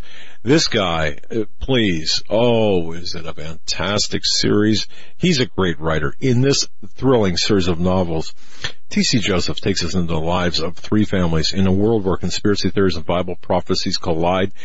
I just got just got word from a good friend of mine who finished the last book, Precipice, who said it was the best of the three. And he, even before we began talking about this, he had uh, gotten into book one, which was Precipice. There are three books to this series. Precipice is book one, book two is Pentecost, and book three is Penance. And Penance is just fantastic. You read all three, they're fantastic. And they're, uh, my neighbor Jack uses them as well to give out to his, to people at his, his church to awaken people. So, Kirkus reviews just fabulous reviews. Blue Ink reviews, fabulous. And, and it's, it's a little rough to get good reviews from these, uh, places. Your book's gotta be worth it. T.C. Joseph's uh, just a tremendous writer. His witty style, fascinating characters, they provide a great read for one and all. That is T.C. Joseph, this generation series of novels, book one, Precipice, book two, Pentecost, book three, Penance. And what a fantastic, and I mean a fantastic read. Thank you so much, T.C. Joseph, a good friend of the program. And one of these days I'd like to grab him and get him on the air. I really would. He's a fascinating guy. So, at any rate, um, uh, so we're going to open the phone lines for your calls on the top of the next, at the top of the final hour. Want to hear from you if you can keep it, uh, concise, short. We can, we can get through a lot of callers, preference to first time callers. And we're going to talk some more about the inauguration because there, in, in fact, there, look, from the day before the inauguration until days after, there will be, I guarantee you, trouble on the streets. Now I did, I would like to remind everyone again, nine minute, eight minute video at, uh, just go to hagmannreport.com with the article and the video that I did and some great writers too, by the way, at HagmannReport.com. Uh, Jon Rappoport has an article.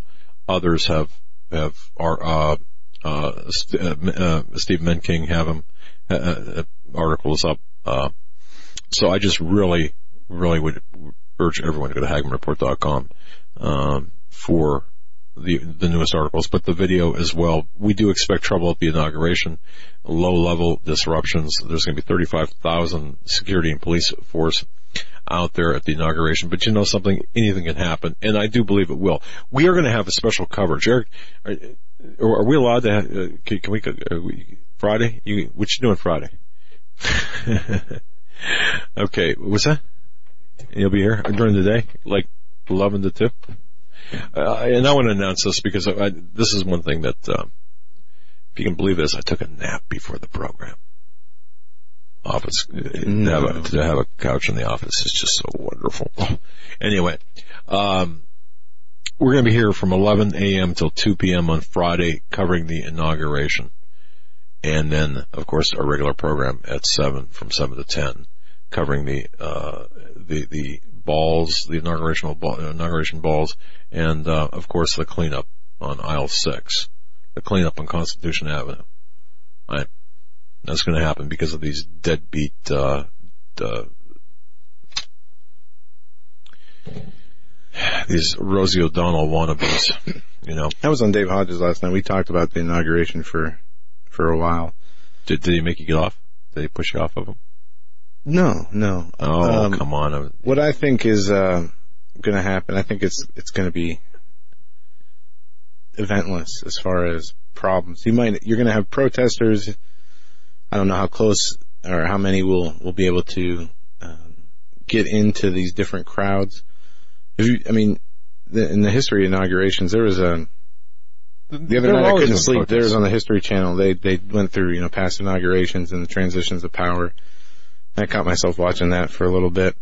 Um, yeah, there's always minor problems, but the way that I mean, we have the, the National Guard there, five thousand people from the National Guard, mm-hmm. and they're not there to arrest people or they're there just there to maintain order and make sure everything goes as planned. The well, law enforcement agencies yeah, there are who's in charge though. of arresting or I, stopping I any potential um, threats from being carried out. And the, the way the city's locked down, I just don't. I mean, there's layers and layers and layers of security. Uh, I think the more the problems will be outside the inauguration. I think it'll be more. I agree. I, I do uh, agree. Civil disobedience, uh, you know, celebrity ranting, uh, politicians. But I think that'll be the extent of it. I don't think we're going to see any major issues with the inauguration. You, you talk about uh, celebrity ranting. One of the least, one of my least favorite people I've ever seen is someone called Samantha Bee. Um, yeah. She she is is one of the most uh, potty mouth, uh, twisted. I mean, she look. Samantha Bee makes Rosie O'Donnell look like Barbara Bush. Okay, I know that just messes with your head. I'm sorry. Um, how about this? Samantha Bee makes Rosie O'Donnell look like Ivanka Trump or you know, I, I don't know. Uh, but but what, what, she's got a potty mouth. She's got um, the intellect of of, of really. I, I, don't know, but she's supposed to be an entertainer. What is it? Some, What, what's her show? It's on TV. I don't know. I've, I've, only heard of it uh, on, on other or another radio show. They were talking about that uh, about that show. It's like a remember Comedy Central John yeah, Stewart show, yeah, and yeah. It, it's kind of the same format. They edit the interviews to make the guests look stupid and. Well, no, she, I mean, she, has got she's got a talk show, but she came out in, in one of the, the commercials that I happened to see uh, this this weekend was uh, a newspaper with Trump wins or something to that effect uh, next to a toilet and a woman puking in the toilet, and uh, her Samantha Bee saying essentially that uh, that's a reaction of all Americans. And it's just, it, it's, you know, isn't it, isn't it something? Eight years ago, if a conservative or a Christian conservative would have taken that position against Obama, and many of us did. Racist. You're We're racist. Hateful. You're, oh yeah. It, taken to the cleaners. Beat. Uh, uh, yeah. We. Yeah, birther. You're. Yeah. I mean, anti-American. Yes. that's kind of what I was getting at last hour when you talked about the, you know, this, this snowflake generation yes. PC stuff. No, I mean, we talked about in the past, especially when after the Obama election and covering all the scandals after that and the, the issues. and you can ask my dad. I hated George Bush. He was the worst president we ever had, and um, I think Obama's presidency is right up there with his. But yeah, they're getting they're feeling what people felt with Obama in 08, who were paying attention to what was going on. That's right. And they're getting away with a lot more because the liberal media is pretty much uh, holds all the sway. At least they think they do, and they continue to act like they do, regardless of you know who they hurt or how they uh, deceive people. But the country is divided, and it's become more divided over the eight years Obama was president, and the media has played a big role in this with the Trump presidency. That it's well, what happened to the the peaceful transition of power? What happened to that? Did, weren't weren't the progressive Marxist Leninist idiots out there, the, the ones with the with the weren't they saying that we need a peaceful transition to power and calling when they thought uh, Right. Hillary Clinton was going to be the the coronated queen that that uh, See, know, people have this, uh, especially the leftists now, have this perception like they have been getting their way for the last eight years and getting it what they want. well, I think they have, haven't they? I don't know. I think they've been deceived a lot too to think that things have gone, you know, the right way just because a certain person was was in office. You're pretty being, you're being pretty generous right now. I'm, I'm being centered, um, and that's all been taken away from them. These people are used to, to getting what they want. They're used to the the influence that they wield, especially in the positions of power and, and all throughout the government. And any threat of disruption to the new status quo is a threat and is triggering all these people with their crazy thoughts and emotions and, and they're being given um, instead of being labeled as, you know, crazies and kooks like we were back in 08 and, and beyond, Mm-hmm. they're being coddled with their crazy emotions and, and they're being validated by the people in the media, which is creating an even more, bigger atmosphere of division and, and psychoticness. I, I, I got an email from someone, and, and I, I just had a laugh because uh, this was in response to something I said about the inauguration, and, and um, I said last week. More progressives, more people who are associated with the uh, progressives and, and the leftist mentality and the democratic mentality are buying guns. And this person, emailer, reminded me that hey, we, our side is arming up too for potential civil war. And I'm thinking, my goodness, okay, what a threat you pose. First of all, you're afraid of guns, especially the big black ugly ones. I'm talking about guns now. Just to be clear. Um, and, uh, you've probably never shot one in your life. So you, you're you're telling me that, that you're gonna that you present a threat to us. Well, yeah, my patootie, right? This is not to happen. The inauguration, but but this gets me about this, Joe. It's what you were saying. The inauguration of, of Trump to be our 45th president. Um, th- those people calling him illegitimate, and notice how notice how it's okay for these the 18, 19, 20, and I'll bet you, but before it's all said and done, you're going to have maybe 50 or 60 progressive Marxist, Leninist, communist pigs out there, and I mean that. And I'm not, you know, you might think I'm name calling, and, and uh, I guess I am. I'll admit that. I am name calling because the the the, sl- the slovenly nature of their dispositions to to just demand tolerance in one on one hand when it's Obama, and then to be so intolerant on the other hand. That's their Uh, tactics. I mean, that's it like is a- their a- tactics. a main plank in their playbook is uh, to, and you see it with, we saw it with the, um, you see it with this political correct culture. They want to be protected from whatever they don't agree with or whatever they find offensive, but they want to be able to push what they believe onto you. And you see that with all this identity stuff. Yes. Don't call me a he or she. I'm offended if you call me a he or she, but you have to do it this way or, or I'm going to have my feelings hurt. And then to turn around and have the media say, oh, you guys are saying it wrong. You're hurting all these people's feelings. You're offending people like it's some big crime. Um, I'd say it's, it's a right of every American is to be offended. I know that sounds weird, but this is America. People can say what they want to say as long as it's not inciting violence. Um, there's no guarantee against not being offended. There's no guarantee There's against no getting right your way.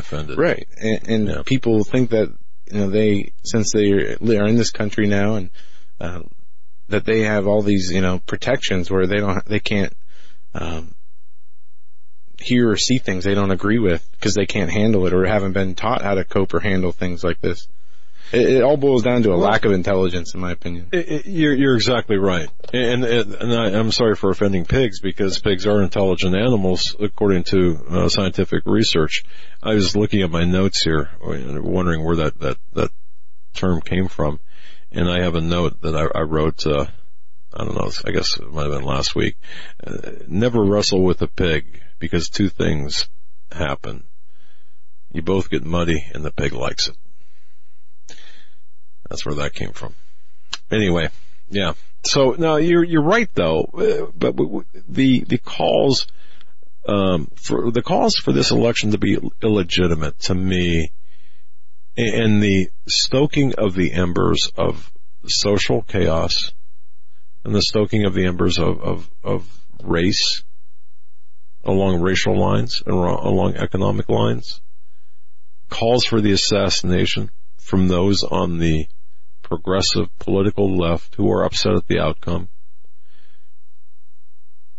This is causing fear and frustration among many of the people. Um, And after uh, Obama was elected, and um, especially closer to the second term, we talked about. I mean, there was a possibility, there was threats of, you know, there was talk of of him having to endure the same things, the assassination talk and whatnot. But it is more. Back then, it was just speculation, or if somebody got in trouble for making threats.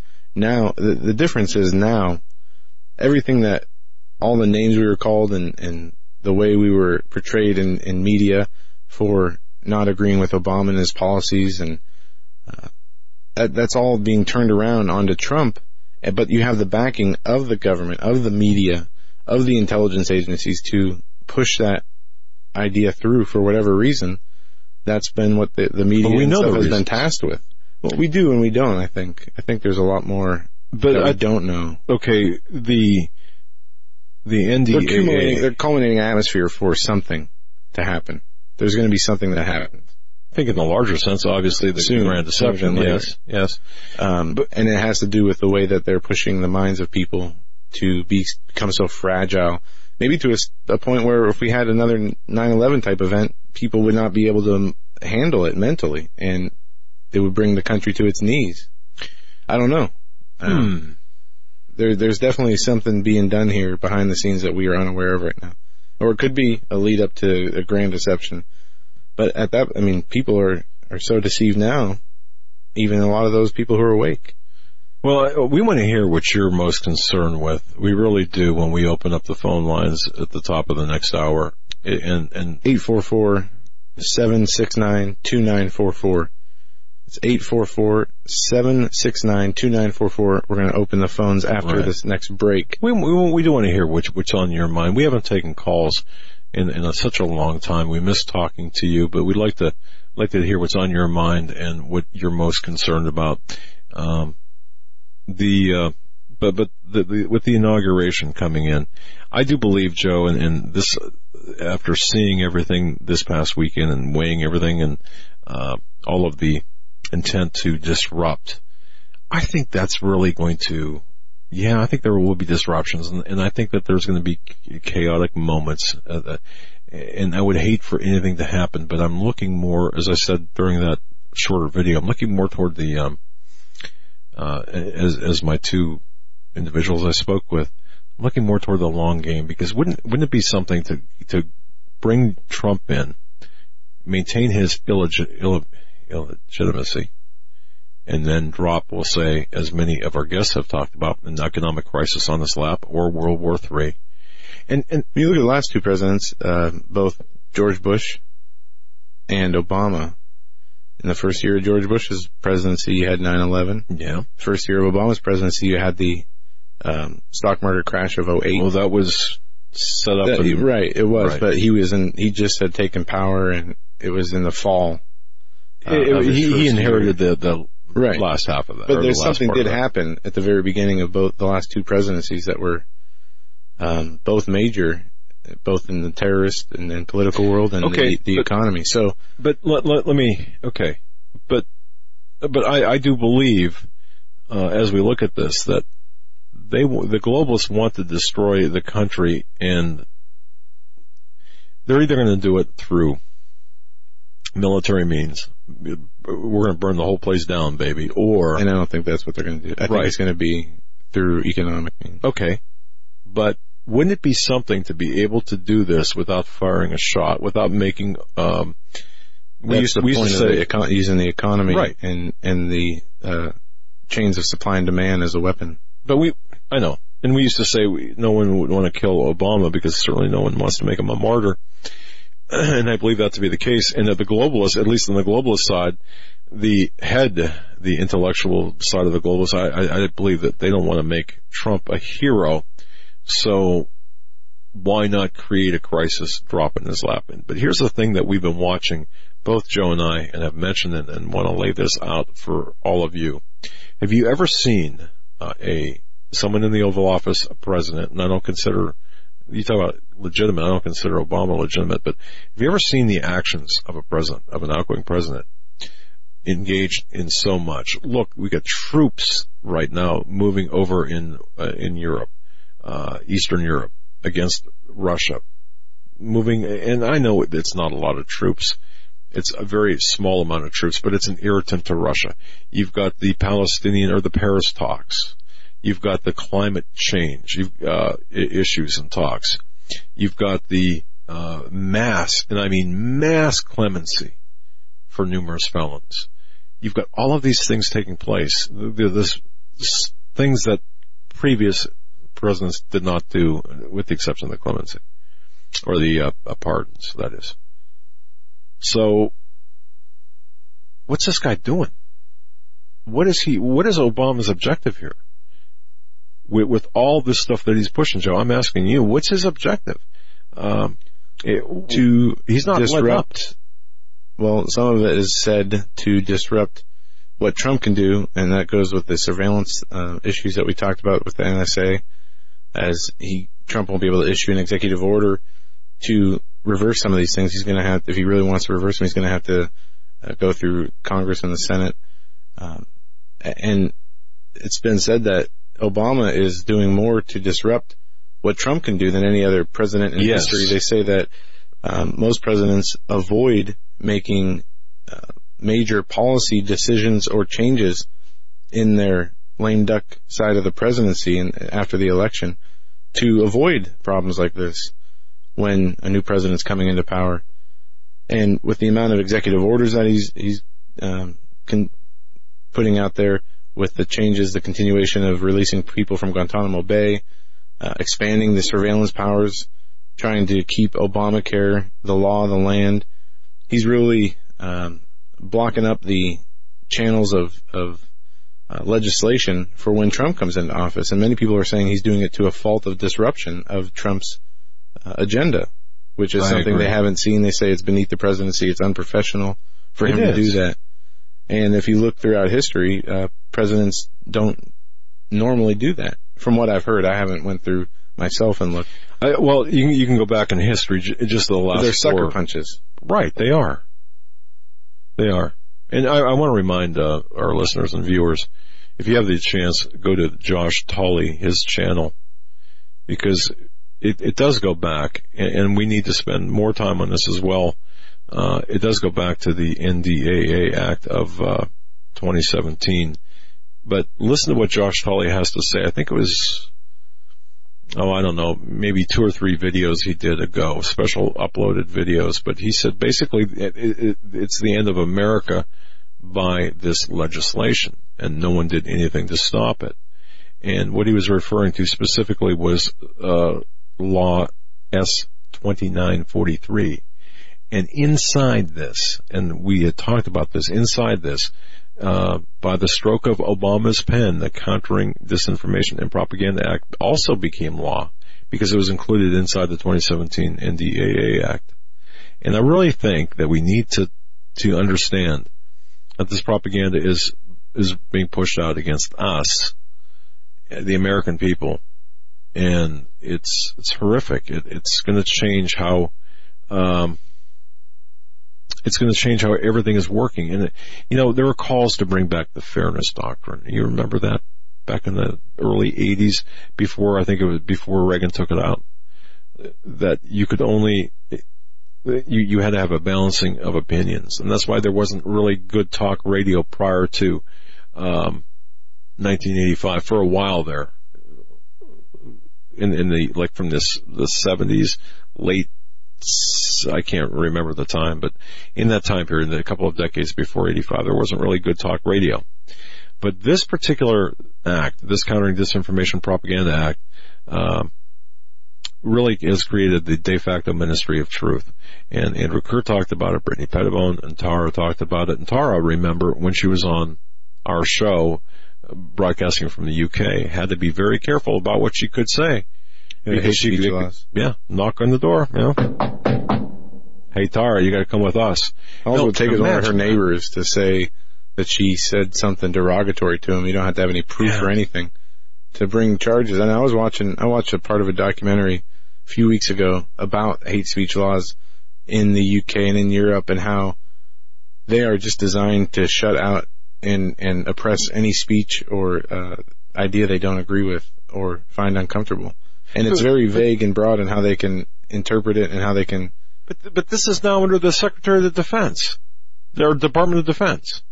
This law, this countering disinformation propaganda, the history of what the you're talking about. people who create disinformation and propaganda are the ones telling us what is disinformation and propaganda, which puts us in a disadvantage. Well, sure, sure. So we really need to, to follow this carefully.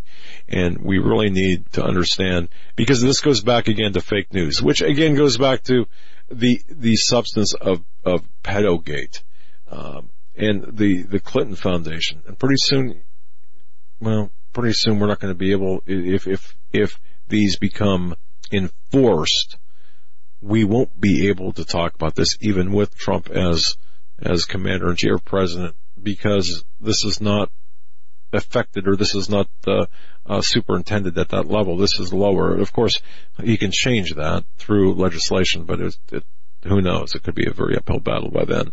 And we want to be able to keep talking to you. We want to keep our programming to you, our, our broadcast to you, open to you.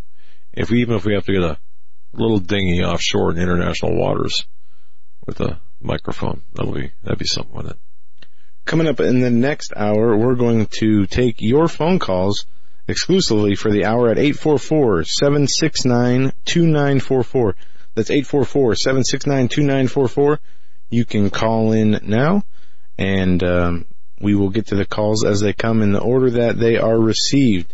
We want to hear your thoughts on the inauguration, on uh, anything we talked about today in the news, as well as things we might have missed or not covered that you want to uh, get more information on. Again, 844-769-2944. We'll be right back. あ。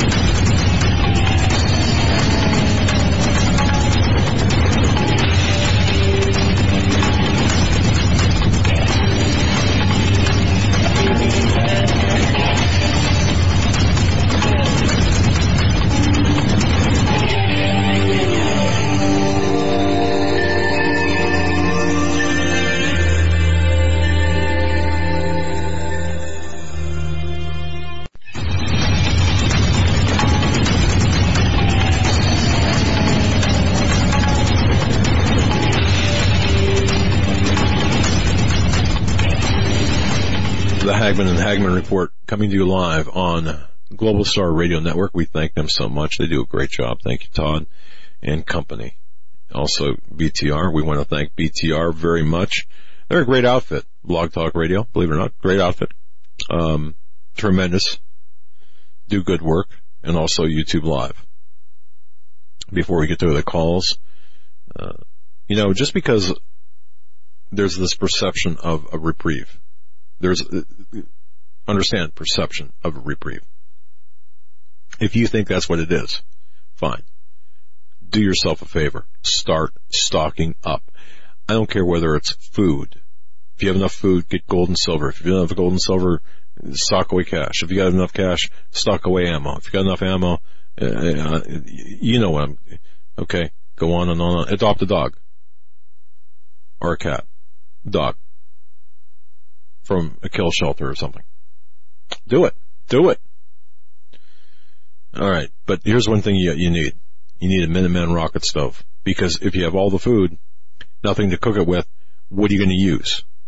Well, we've got the answer for you. This is the best, the absolute bar none best rocket stove on the market. It's the perfect survival cooking stove for you and your family. It is a, takes only a little bit of wood. You can get, I've seen, and I've seen enough in, in, in the Bronx. Well, that's maybe that's a bad. I've seen enough in downtown Manhattan to actually power up the Minuteman stove. You'll always be able to find enough fuel for the Minuteman, even if you live in the city or the suburb. It takes less than a tenth of the fuel required in open fire cooking, and the fuel is small, um, diameter requiring less labor, and of course, uh, no tools to process. The Minuteman stove is fully insulated with ceramic refractory insulation. It focuses the heat, which results in cooking power comparable to a kitchen stove. It can be used on a picnic table because the outside of the stove only reaches 200 degrees regardless of the furnace you got blowing inside. And when using the Minuteman stove, you'll notice that it doesn't, it doesn't produce smoke. So if giving away your location or if smoke is an irritant to you, you're going to thank us. Thank Minuteman actually. The Minuteman stove is self-contained. It seals airtight when finished. For travel and storage, we've used ours, put ours back in our supply pantry. You cannot smell it at all. It's a 50 caliber ammo can designed, uh, that, the, the, it's got, a, it's got a, the seal around the lid, uh, that, in a carrying handle. It weighs 14 pounds and it is rugged, it's sturdy, it'll meet all of your needs, folks go to MinutemanStove.com, MinutemanStove.com. One more time, MinutemanStove.com, and you will thank us later, MinutemanStove.com. We're going to be taking your phone calls this hour. We have a number of people lined up. And if you want to join in, the number is 844-769-2944. We're going to go to the calls now. We have first up Kathy in Tennessee. Kathy, welcome to the Hagmann and Hagmann Report. Well, hello. Thank you for having me on the show. Thanks for calling. Thanks for What's being on, on. Yeah. Great show, actually, and it seems to be uh, some topics that are near and dear to our heart for sure. Media, censorship, um, all those things. So, Yeah, it's, you know, th- there's so, isn't there, Kathy, when you look at the news, I don't know how you get your news, but if you, if you're like most people, you go to the computer and you look at the headlines and it, it it's daunting, isn't it? It's overwhelming. it is overwhelming. Uh, we, I'm the co-founder of a group. My, the founder and strategist is literally a New York City media professional of 30 years. Uh, it uses a pen name and, uh, has for many years. So, uh, it's not cool to be in that industry as a director, producer, and, uh, be a conservative Christian. But, uh, very much a hardball player, Trump style playing person with a high IQ. But, uh, so we get, we know about media. We know what's going on inside the liberal media. Even Fox isn't quite as far right as we would like to see them be. Um, we do get our news uh, online, of course, and if it wasn't for the social media, which we that's what I want to talk about now in our Christian movie, uh, Twitter, Facebook, uh, social media is shutting. They shut us down completely. Um, We are the group that worked for 17 months.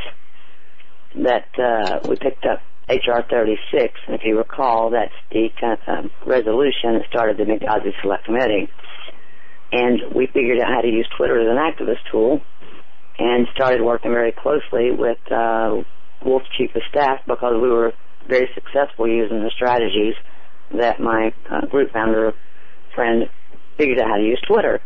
17 months of our lives, every single day, three and four hours a night, to get 150 or more of the select committee co-sponsors. Twitter literally shut us down multiple times. It's on those two articles I posted on your comment section, one by Jack Cashill, one by Leo Hohmann from two years ago. Death threats, they sent six or eight of their liberal attack dogs, we can call them Obama's Twitter army or whatever, um, death threats, going after everybody that was trying to help us, shut us down multiple times trying to stop that committee. Well, now we know why, right? Um, But we've been through it. Uh, we have really been through it. They cut the legs out from under us as activists.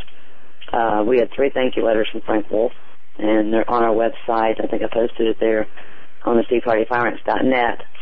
And uh, we also Go, go ahead and give give that website out again, and, and feel free to give your website It's on out. your comment section over there. I put, I put uh, three big comments.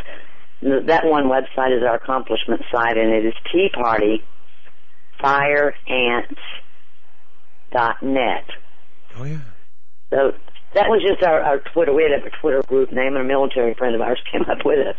Um, but on that website, everything's an accomplishment. You've got the videos we made, uh, or my partner made. The first one on the front page shows the graphics, the accomplishments, the tweets from the reps, Martha Roby, Senator Jim Inhofe, uh, in the middle of that video that shows everybody thanking us for our work.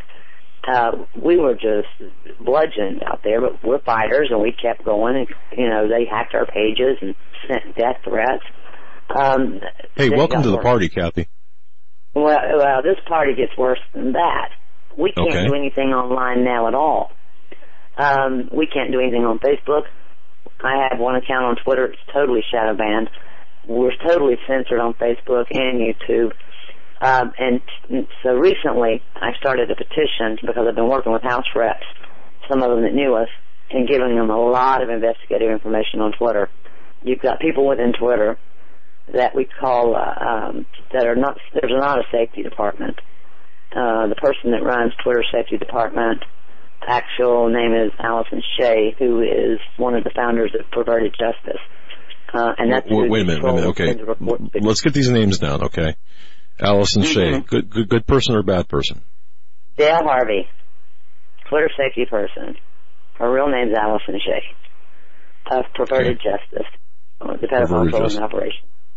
If you want to look that up, that's, uh, Okay. that's a big deal. So Okay. you've got people within Twitter. You've heard of Obama's Twitter army. Hillary's got people out there, but in, in, in I- a nutshell, they shut us down. Kathy, I, I had written about that this three years ago, and I, I, I had given the exact number. This is from my DHS insider who told me exactly what was going on. This is before it made ma- major media, and I was called a liar. I was called somebody who was, you know, making Oh, up you're false crazy. You're stories. conspiracy theorist. Uh, you're out of your mind. It's real. Yeah. Uh, you can read the two articles I posted on your comments section there from WorldNet Daily from Jack Cashill because they drugged Jack Cashill in the middle of it. Oh yeah, Um, oh Jack, I ever rem- knew who Jack yeah. was. Yeah. Well, Jack, yeah, so they keep calling my partner Jack. They know he's not Jack. Um, but it's been an ugly fight. So those two articles from two years ago will give you a really good overview of their investigative reports and what happened with us.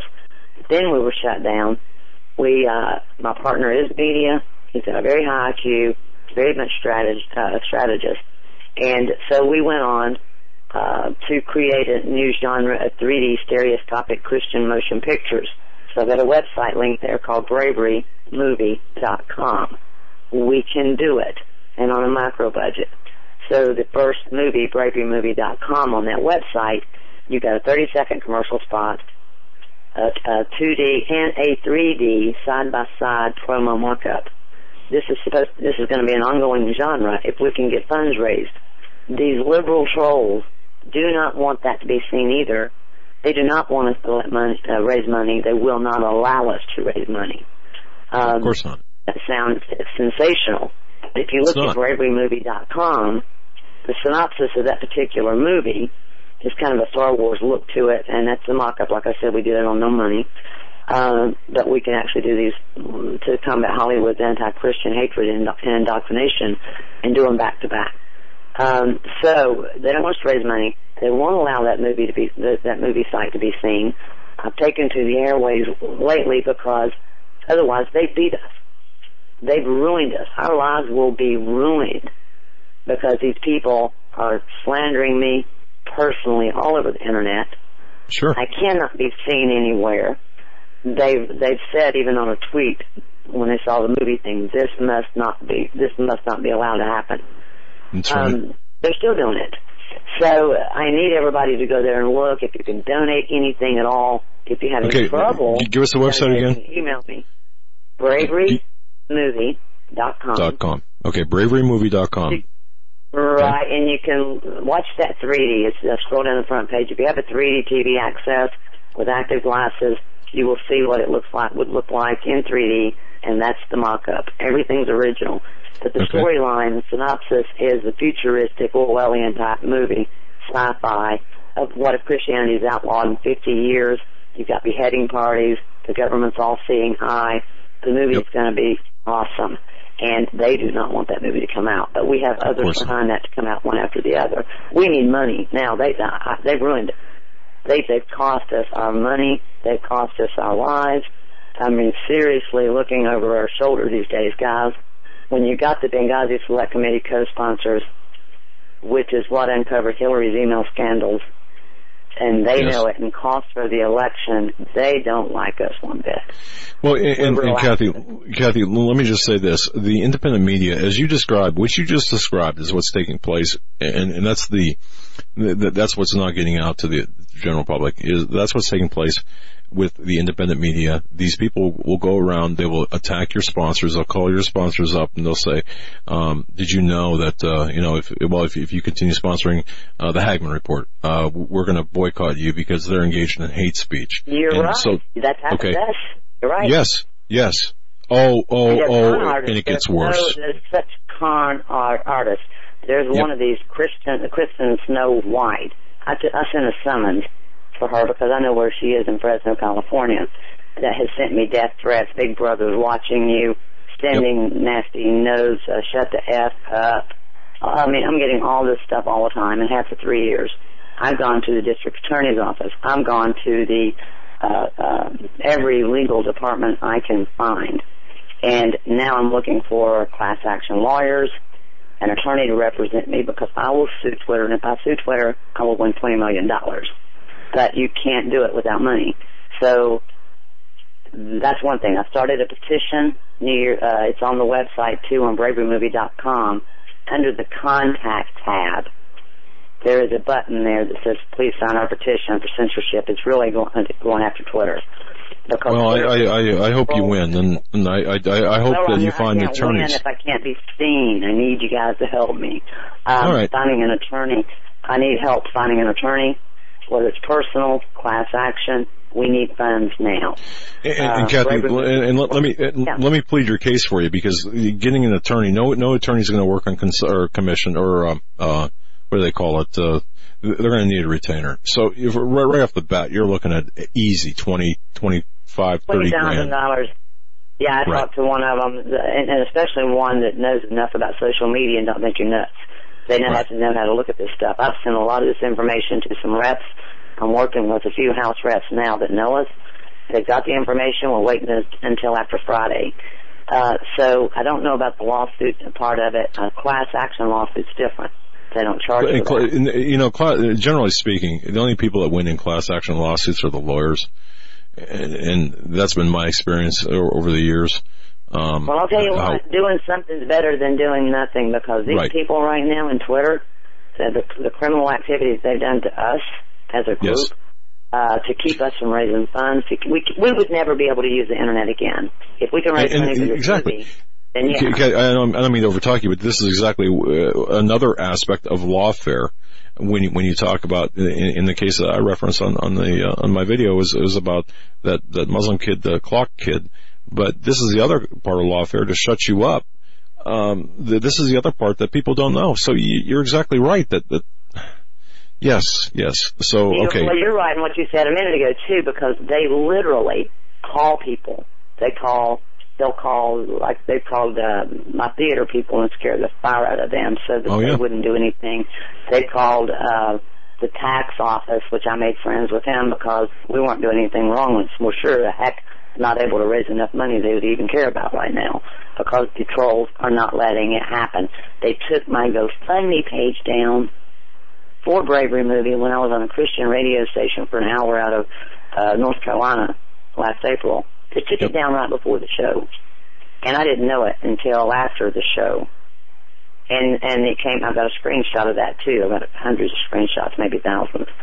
Uh, and it says something about uh, we're investigating it because you can't raise money for legal matters. Uh, there was nothing Oh, on yeah. there about legal matters. No, no, and, and it, it, we- it, it, it, yeah, it doesn't matter. This is their, these are their tactics, and you know, many of these, and, and I'll, I'll say this, you're talking about outlawing Christianity, um, and you're talking about very, um, uh, some very interesting and kind of scary things. Uh, not only Kathy, are you guilty? uh, uh, Would, would are, are these people going to accuse you of fear porn? But they're also the the people who you have, you've got to worry about too are the so-called Christians will come after you and saying, "Well, this is, um, you know, this is not right. What you're doing is not right. I don't agree with this. It's not doctrinally correct. So we're going to come after you. It's you're, you'll get fragged as well as shot by the outside. Oh, okay, you I'm do, telling and, and well, you know, and it's funny because if you build it, they will come. you cannot get, you can't. The liberal atheist can very easily raise a million dollars or more for vulgar ten minute projects to be seen only on YouTube. I looked up the uh, top crowdfunded movies, and Yep. they're all liberal. And Yep. they for or there was a couple of them that were uh, raised eight hundred thousand and a million dollars to do four and five minute YouTube short cartoons. Oh yeah, yeah. The, the, the animated stuff is is always Yeah, you say Popular Christian movie, and people go, you know, I can't, I can't spare ten bucks. Come on, Oh, no. guys, you you want, they want, you know, they fuss about Hollywood and the indoctrination of the kids, and and that's true, and the anti-Christian hatred.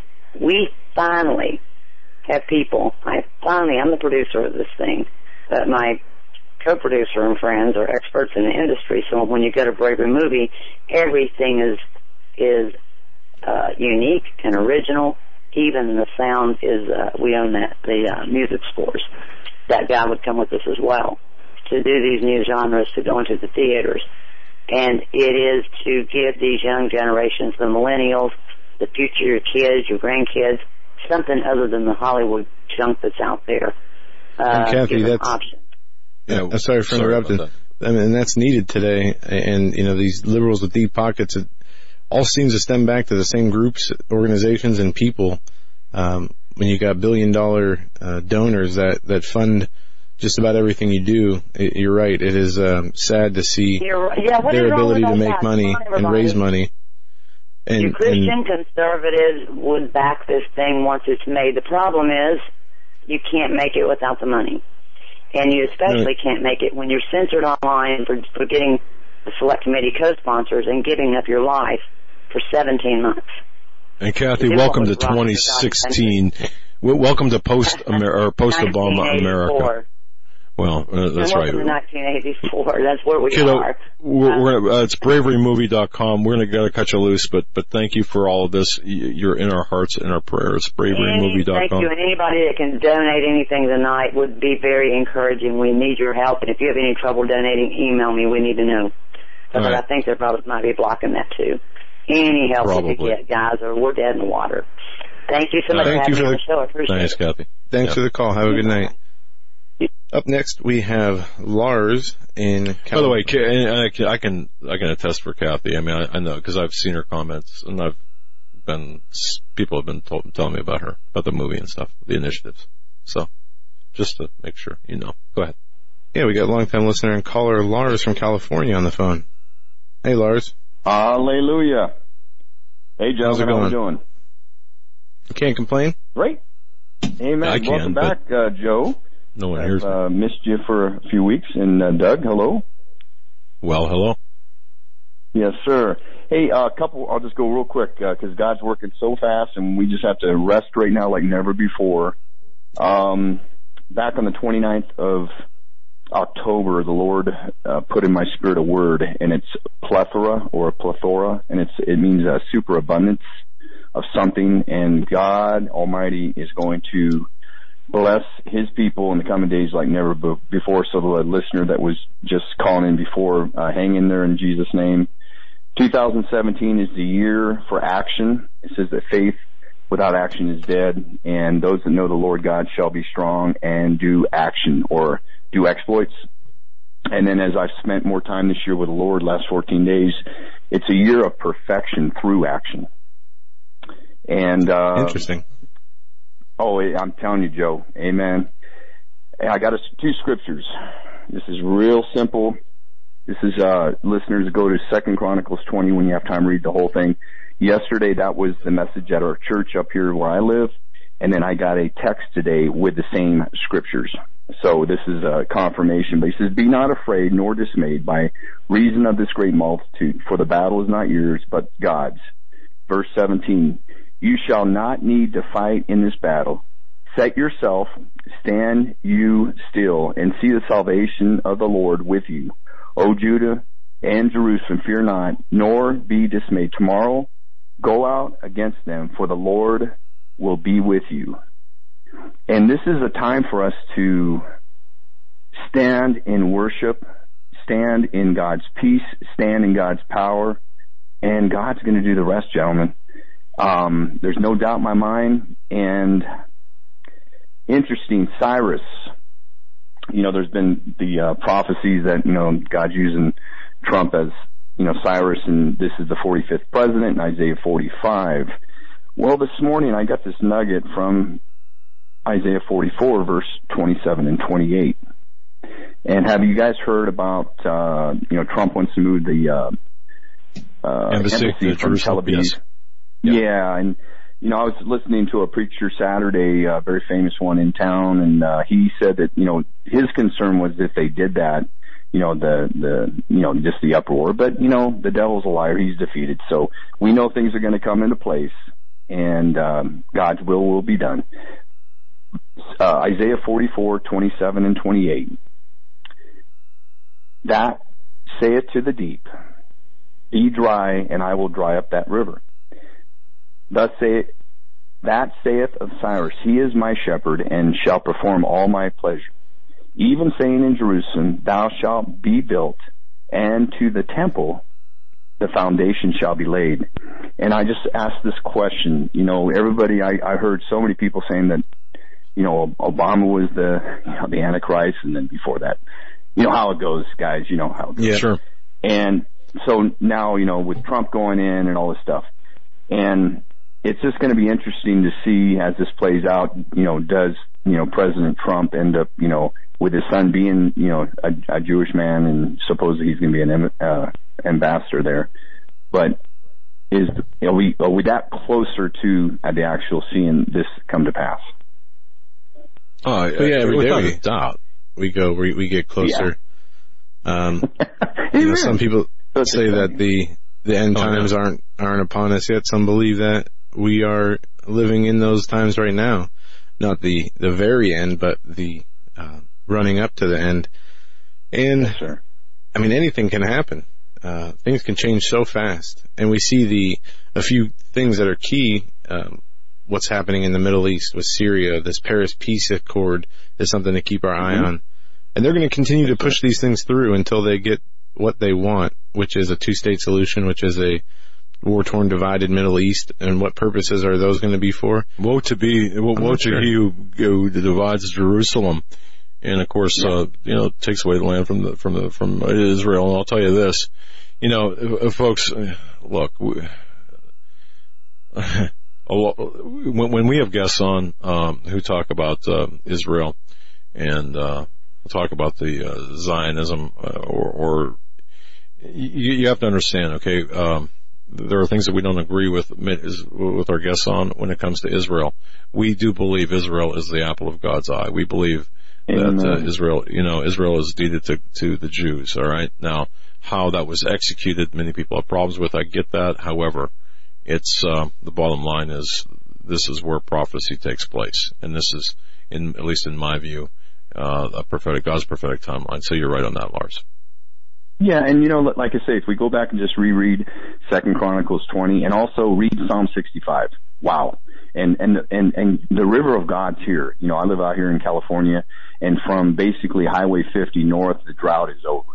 And so we blanketed this area with prayer. We got 17 inches of rain last week with 17 inches of snow. And we're still Yeah. here. I I heard they were pushing a lot of fresh water back into the ocean. That they had received, you know, almost over 350 billion gallons of water, and that made up for what was happening with the drought the last few years. But I heard that they're in, in one of the towns in California, they're just shoving billions of gallons of water back into the ocean. Oh, I'm I'm sure they're yeah, and it's all and and and I heard Doug with you with Dave a couple weeks ago and with uh Jerry Brownback Brown, um and you know some things that would be coming out and uh Moonbeam. Yeah. I yeah, and I, I and I gave him a Bible oh years ago when he came back into office. God gave me favor with him, and um, but um, yeah, I just know that. Uh, ask for it back, okay, Lars. ask for ask for it back. Seriously. No, I'm asking. I'm asking God to move on him and Joe Biden and these, and these people that need to get delivered. If not, then Lord, get some millstones out and Lord Jesus, take care of business. There it is. Lars, we gotta cut you loose. We're up against the break. We'll Yes, be right sir. Back with you your guys. calls and more Peace. after this. Have a good night, Lars. Stay with us. We'll be right back with your calls.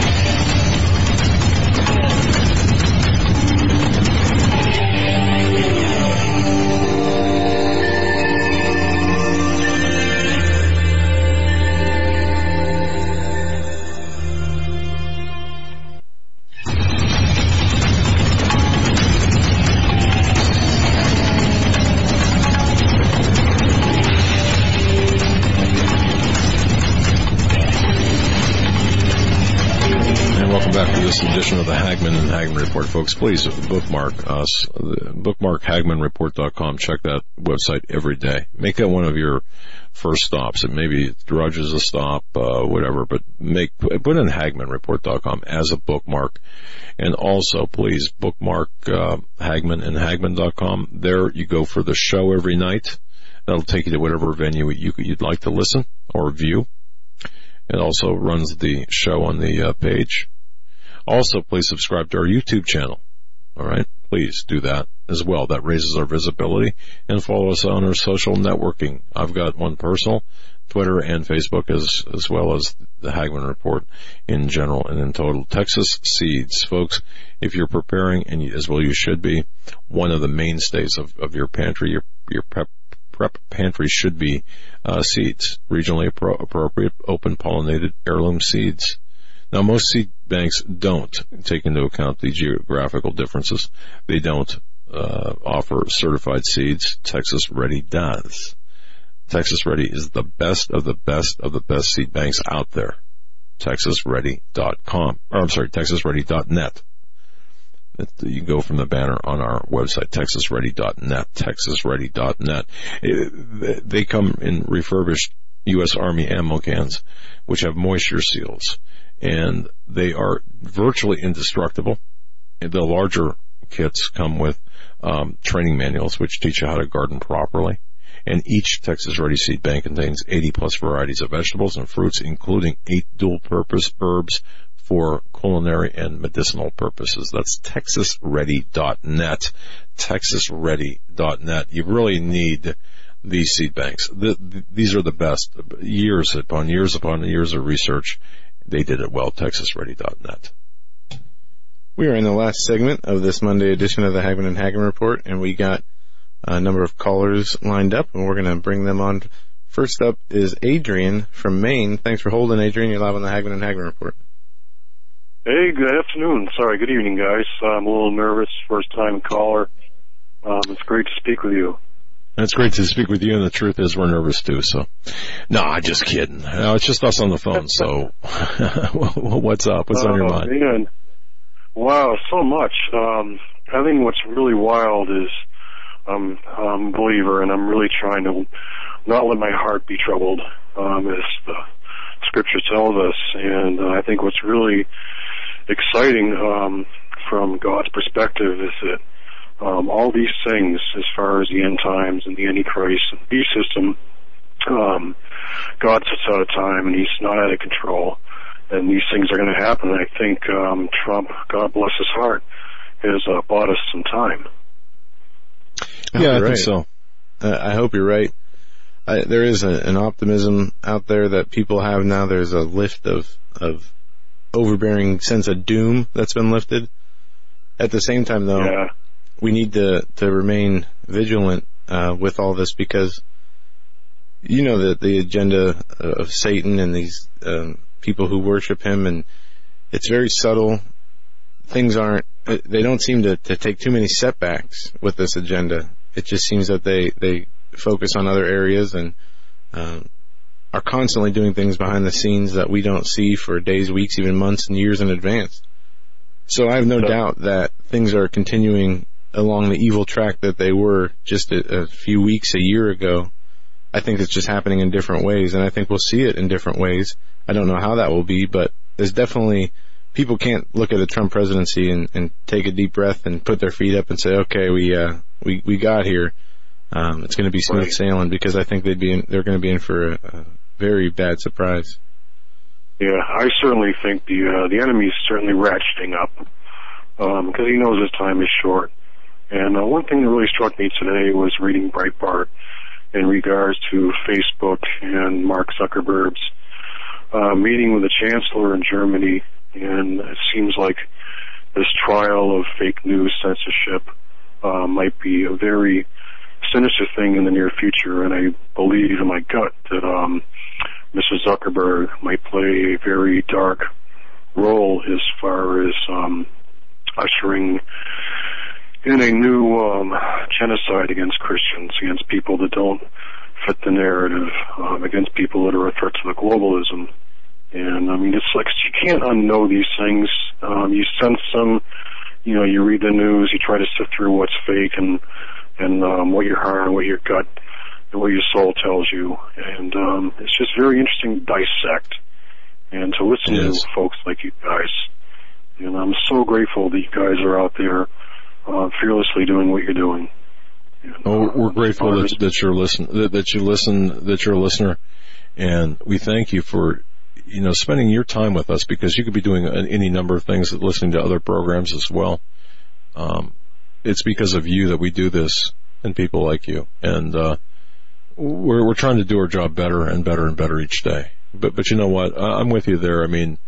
Uh, I'm with you. Everything you said, I, I, I really agree with. You mentioned Zuckerberg and as being potentially a, part of this the fake news uh, anti-Christian.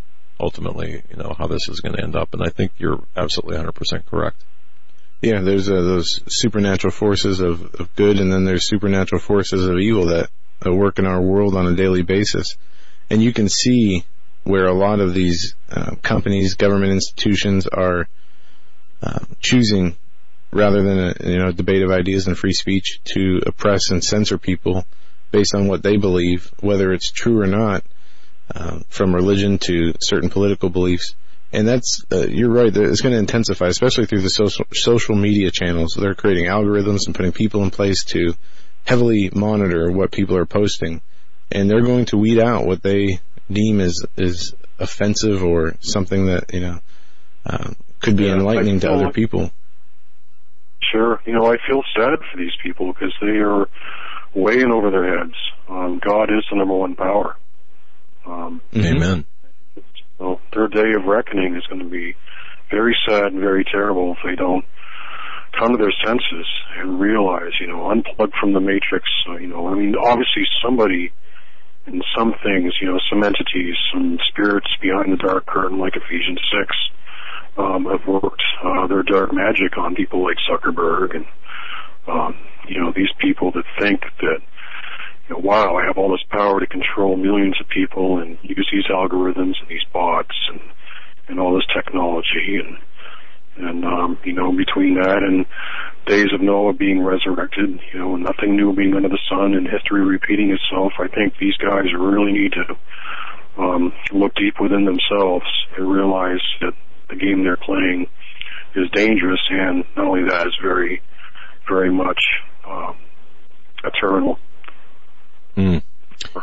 Amen. And, and you, sir, are, are, I believe, um, you're, you're, you're so right on the money. And I, I don't know how else to say it except that, um, you're exhibit A for, for the, uh, audience that we have, uh, articulate, concise understanding of the current events. And you really laid it out well. And for that, I want to thank you. Yeah, Because thanks I- for your it's call, really great. Yeah. yeah, God bless you guys. Keep up the great work. Well, thanks. God bless you brother. too. You have a good night. You too. Thank you. All right. All right, we're going to go to the next caller here. Just want to make a quick note I really like the background, Eric. It looks good on the on the screens. We're going to go to Janice in Michigan next. Janice, thanks for holding. You're live on the Hagmann and Hagmann Report. Yes, well, good evening. It's almost past my bedtime, but I stayed. Well, Janice, I'm glad you did. I mean, are you are you in your jammies? No, I got to ask. Yeah, yeah. I've I've, right. I've been listening to your show, but I never called in because I never heard you open the lines. You said we could bring up whatever topic, and I have been wanting to talk about the inauguration. Sure. This Friday, it's almost kind of too late for what I had on my heart. Um, you know, of course, I voted for for Trump, and and I uh, I fasted also, and uh, I'm just you know excited for that God has given us a reprieve and put him in there.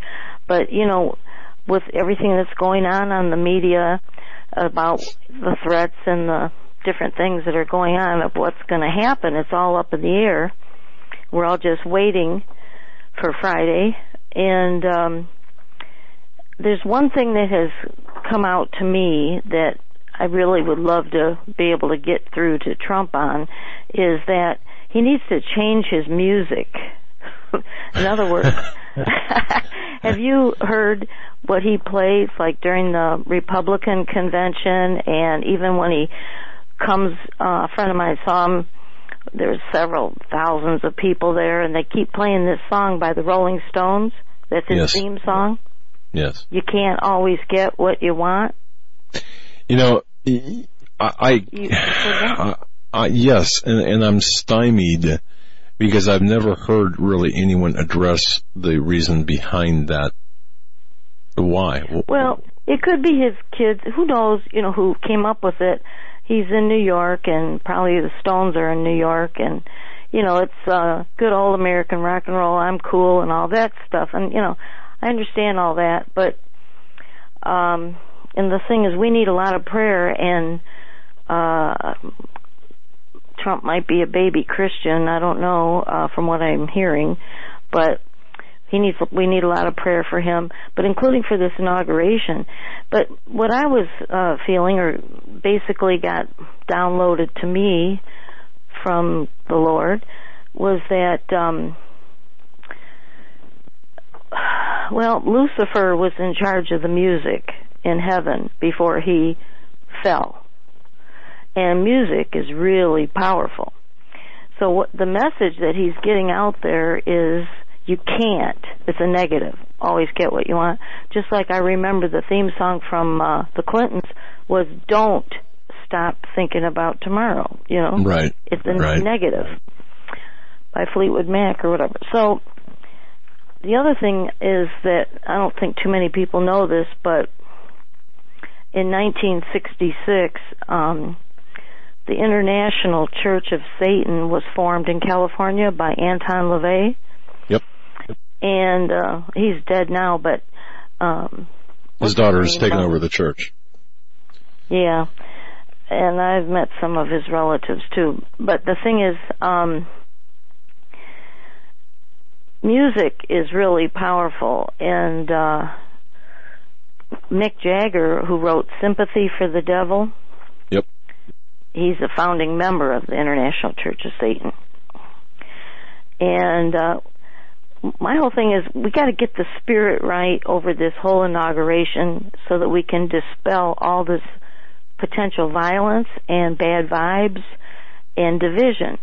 And um there has been fomented a lot of racism and division in this country by upper powers, and I'm sure um, Trump would like to reverse that. And um, well, well but, I would hope, yeah. So, I mean, he could change it with some music that's different. Like, well, um, he. No, no. Let me be the the uh, devil's advocate, okay. unintended. Okay.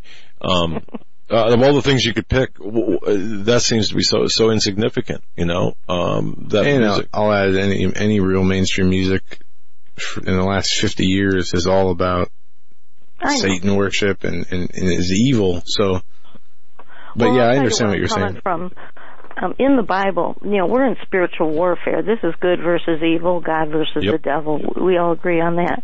And Yep. in the Bible, there was a war that was actually won by the singers in the music going ahead. I don't know if you remember that story, but it's very interesting. Uh, it's spiritual. It has, it's not in the natural. And, um, so. Well, we, we understand the power of frequency.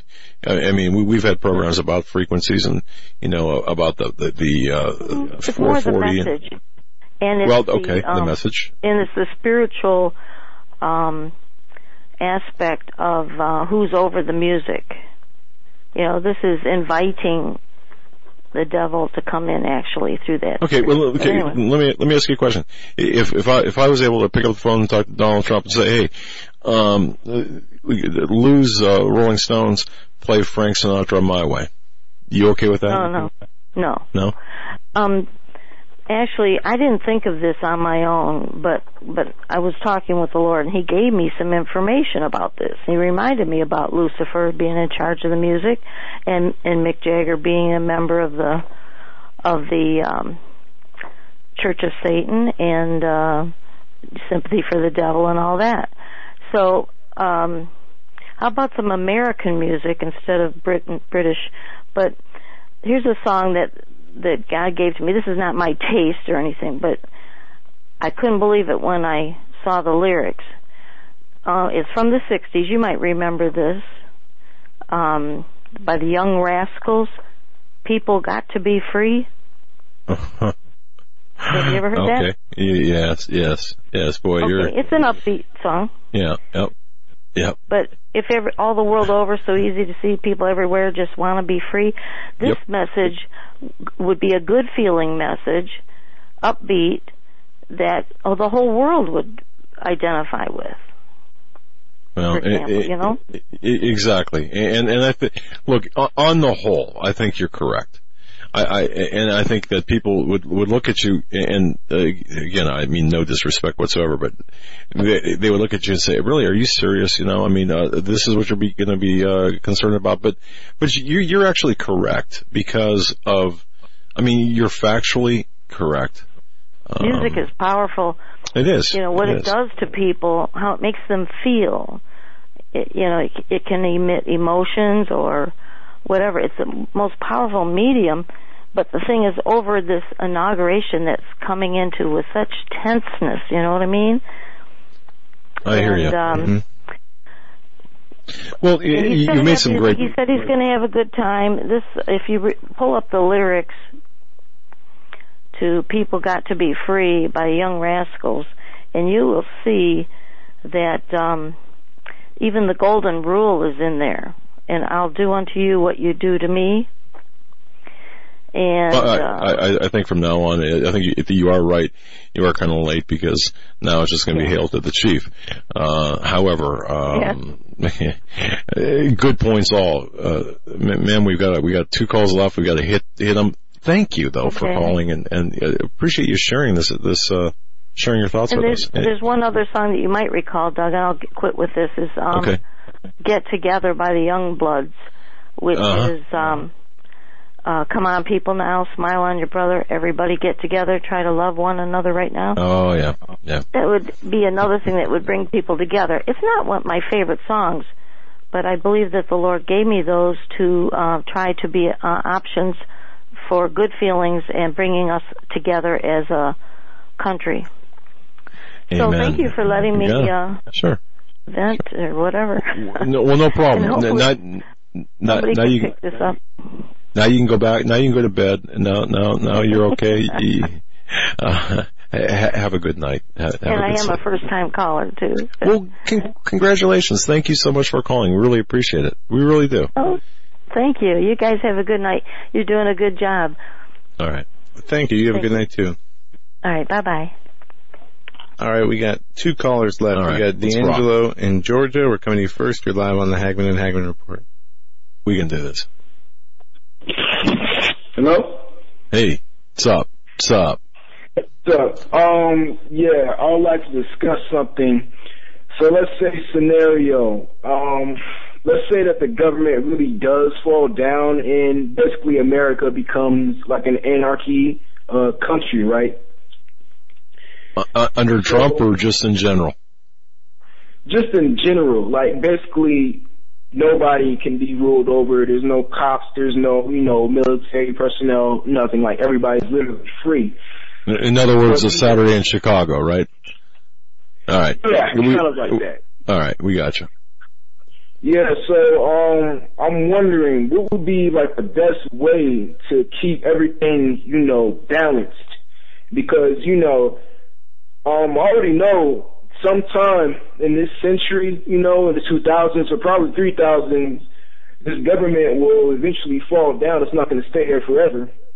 So I'm wondering what's the best way to replace it. It's a good question.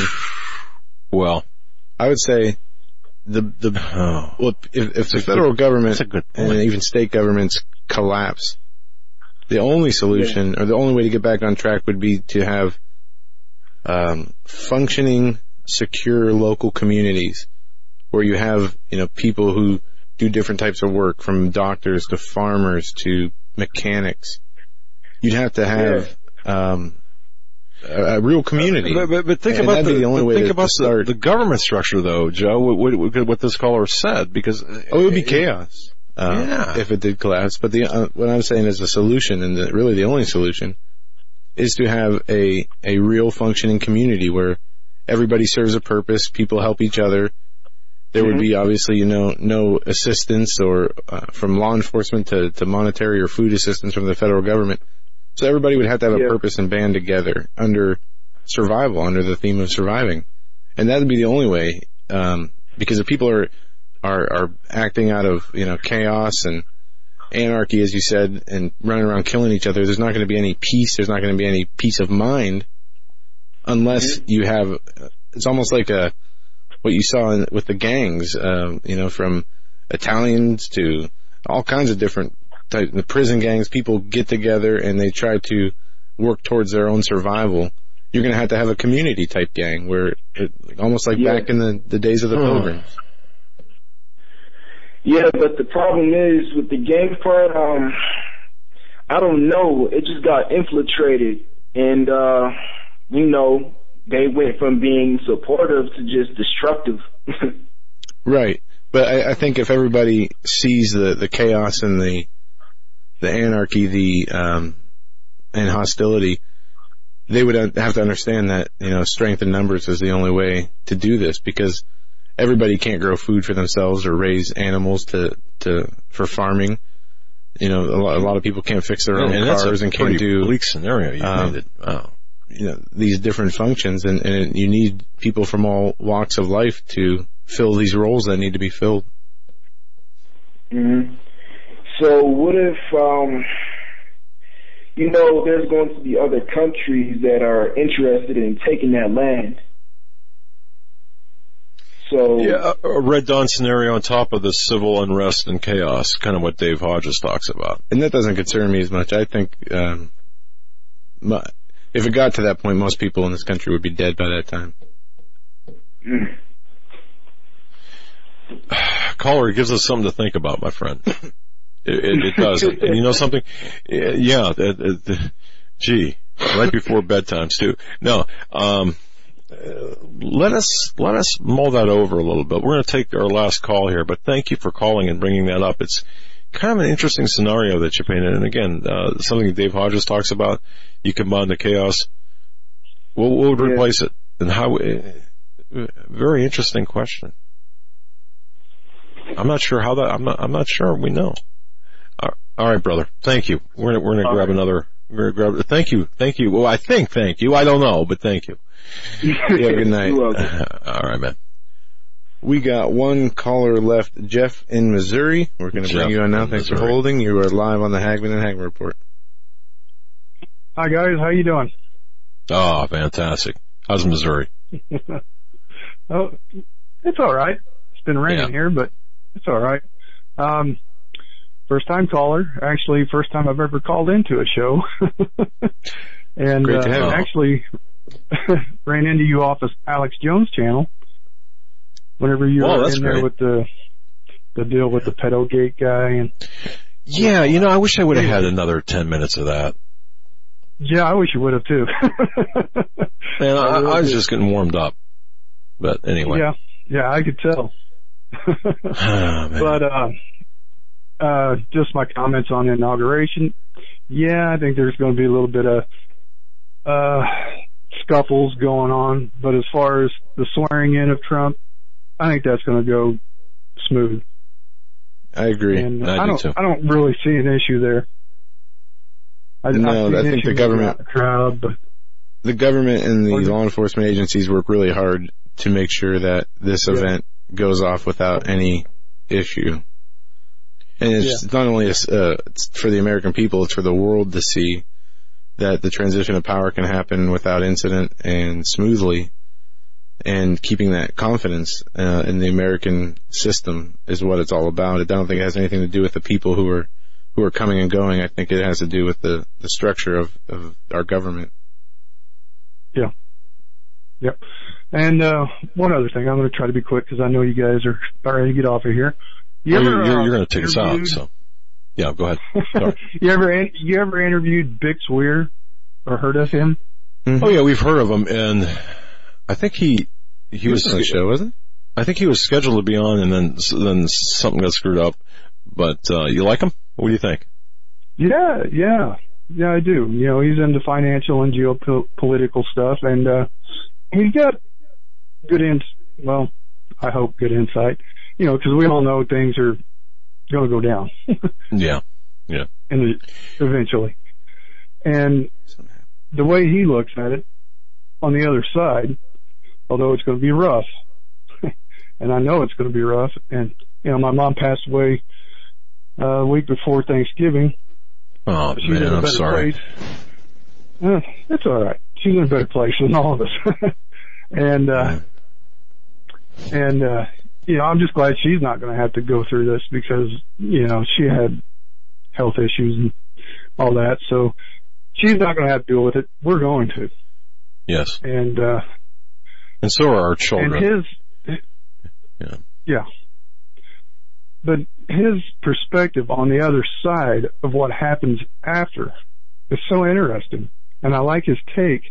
And it'd be, I don't know, I think it'd be interesting if you guys had him on there and talked to him. Well, ju- just for you, Just a suggestion. just for you, we are going to uh, make an invite to Bix Weir. And uh, again, I, I believe we had him scheduled, and I think something happened where we had. It, this is like right around Christmas time. I think the holidays got in the way, and uh, we got tripped up over that. So we'll have him come. We'll we'll have him come on and uh, uh, keep him on for an hour or so, and because you're right. Yeah, he's, ha- he, he's good. He just, he's got a better upbeat to a downside. yes, You know what I yes, I, and I've heard him because there, before. there's so much negativity pushing towards you that you just think it's the end where he can see the light at the end of the tunnel. And Well, just eh, eh, And I think it's so the way important, he don't you? it. Yeah. Yeah. And then he also talks about, you know, what he thinks about Trump and what Trump's going to bring out to the world for everybody to see, which is another interesting deal. And I would Um, let him explain that than me try to explain that through him. You know, I got a couple. I think, yeah, I think I know what you're talking about. Um, it'll be interesting, indeed, brother. We're at the end of the show. You did it. You took us Gotcha. out. God bless you, my friend. Thanks for calling and thanks for thanks for allowing us to you. be the first time. Oh, Hey, no problem. Enjoyed it. Thank you. Bye. all right, appreciate it. Well, that'll do it, ladies and gentlemen, for us tonight. Uh, Joe, very interesting set of callers. Uh, all, uh, I mean, really, some class act, uh, all of them class act callers. Absolutely. And just for those folks uh, who are listening in hopes of listening to guest Trey Smith tonight, uh, Yeah. we did contact him. There was some kind of mix up and he will be rescheduled. So Oh, we'll keep you updated on that. Yeah. It happens sometimes. And um, it was nice that it happened because we got a chance to open the phone lines and hear from you guys. Talk to you. on the heels of this week of the inauguration. So we will be back tomorrow. We got a fantastic show for the rest of the week and for the rest of the month and for the foreseeable future. So you're not going to want to miss it. Until then, stay safe, God bless, and have a good night. We will be back tomorrow.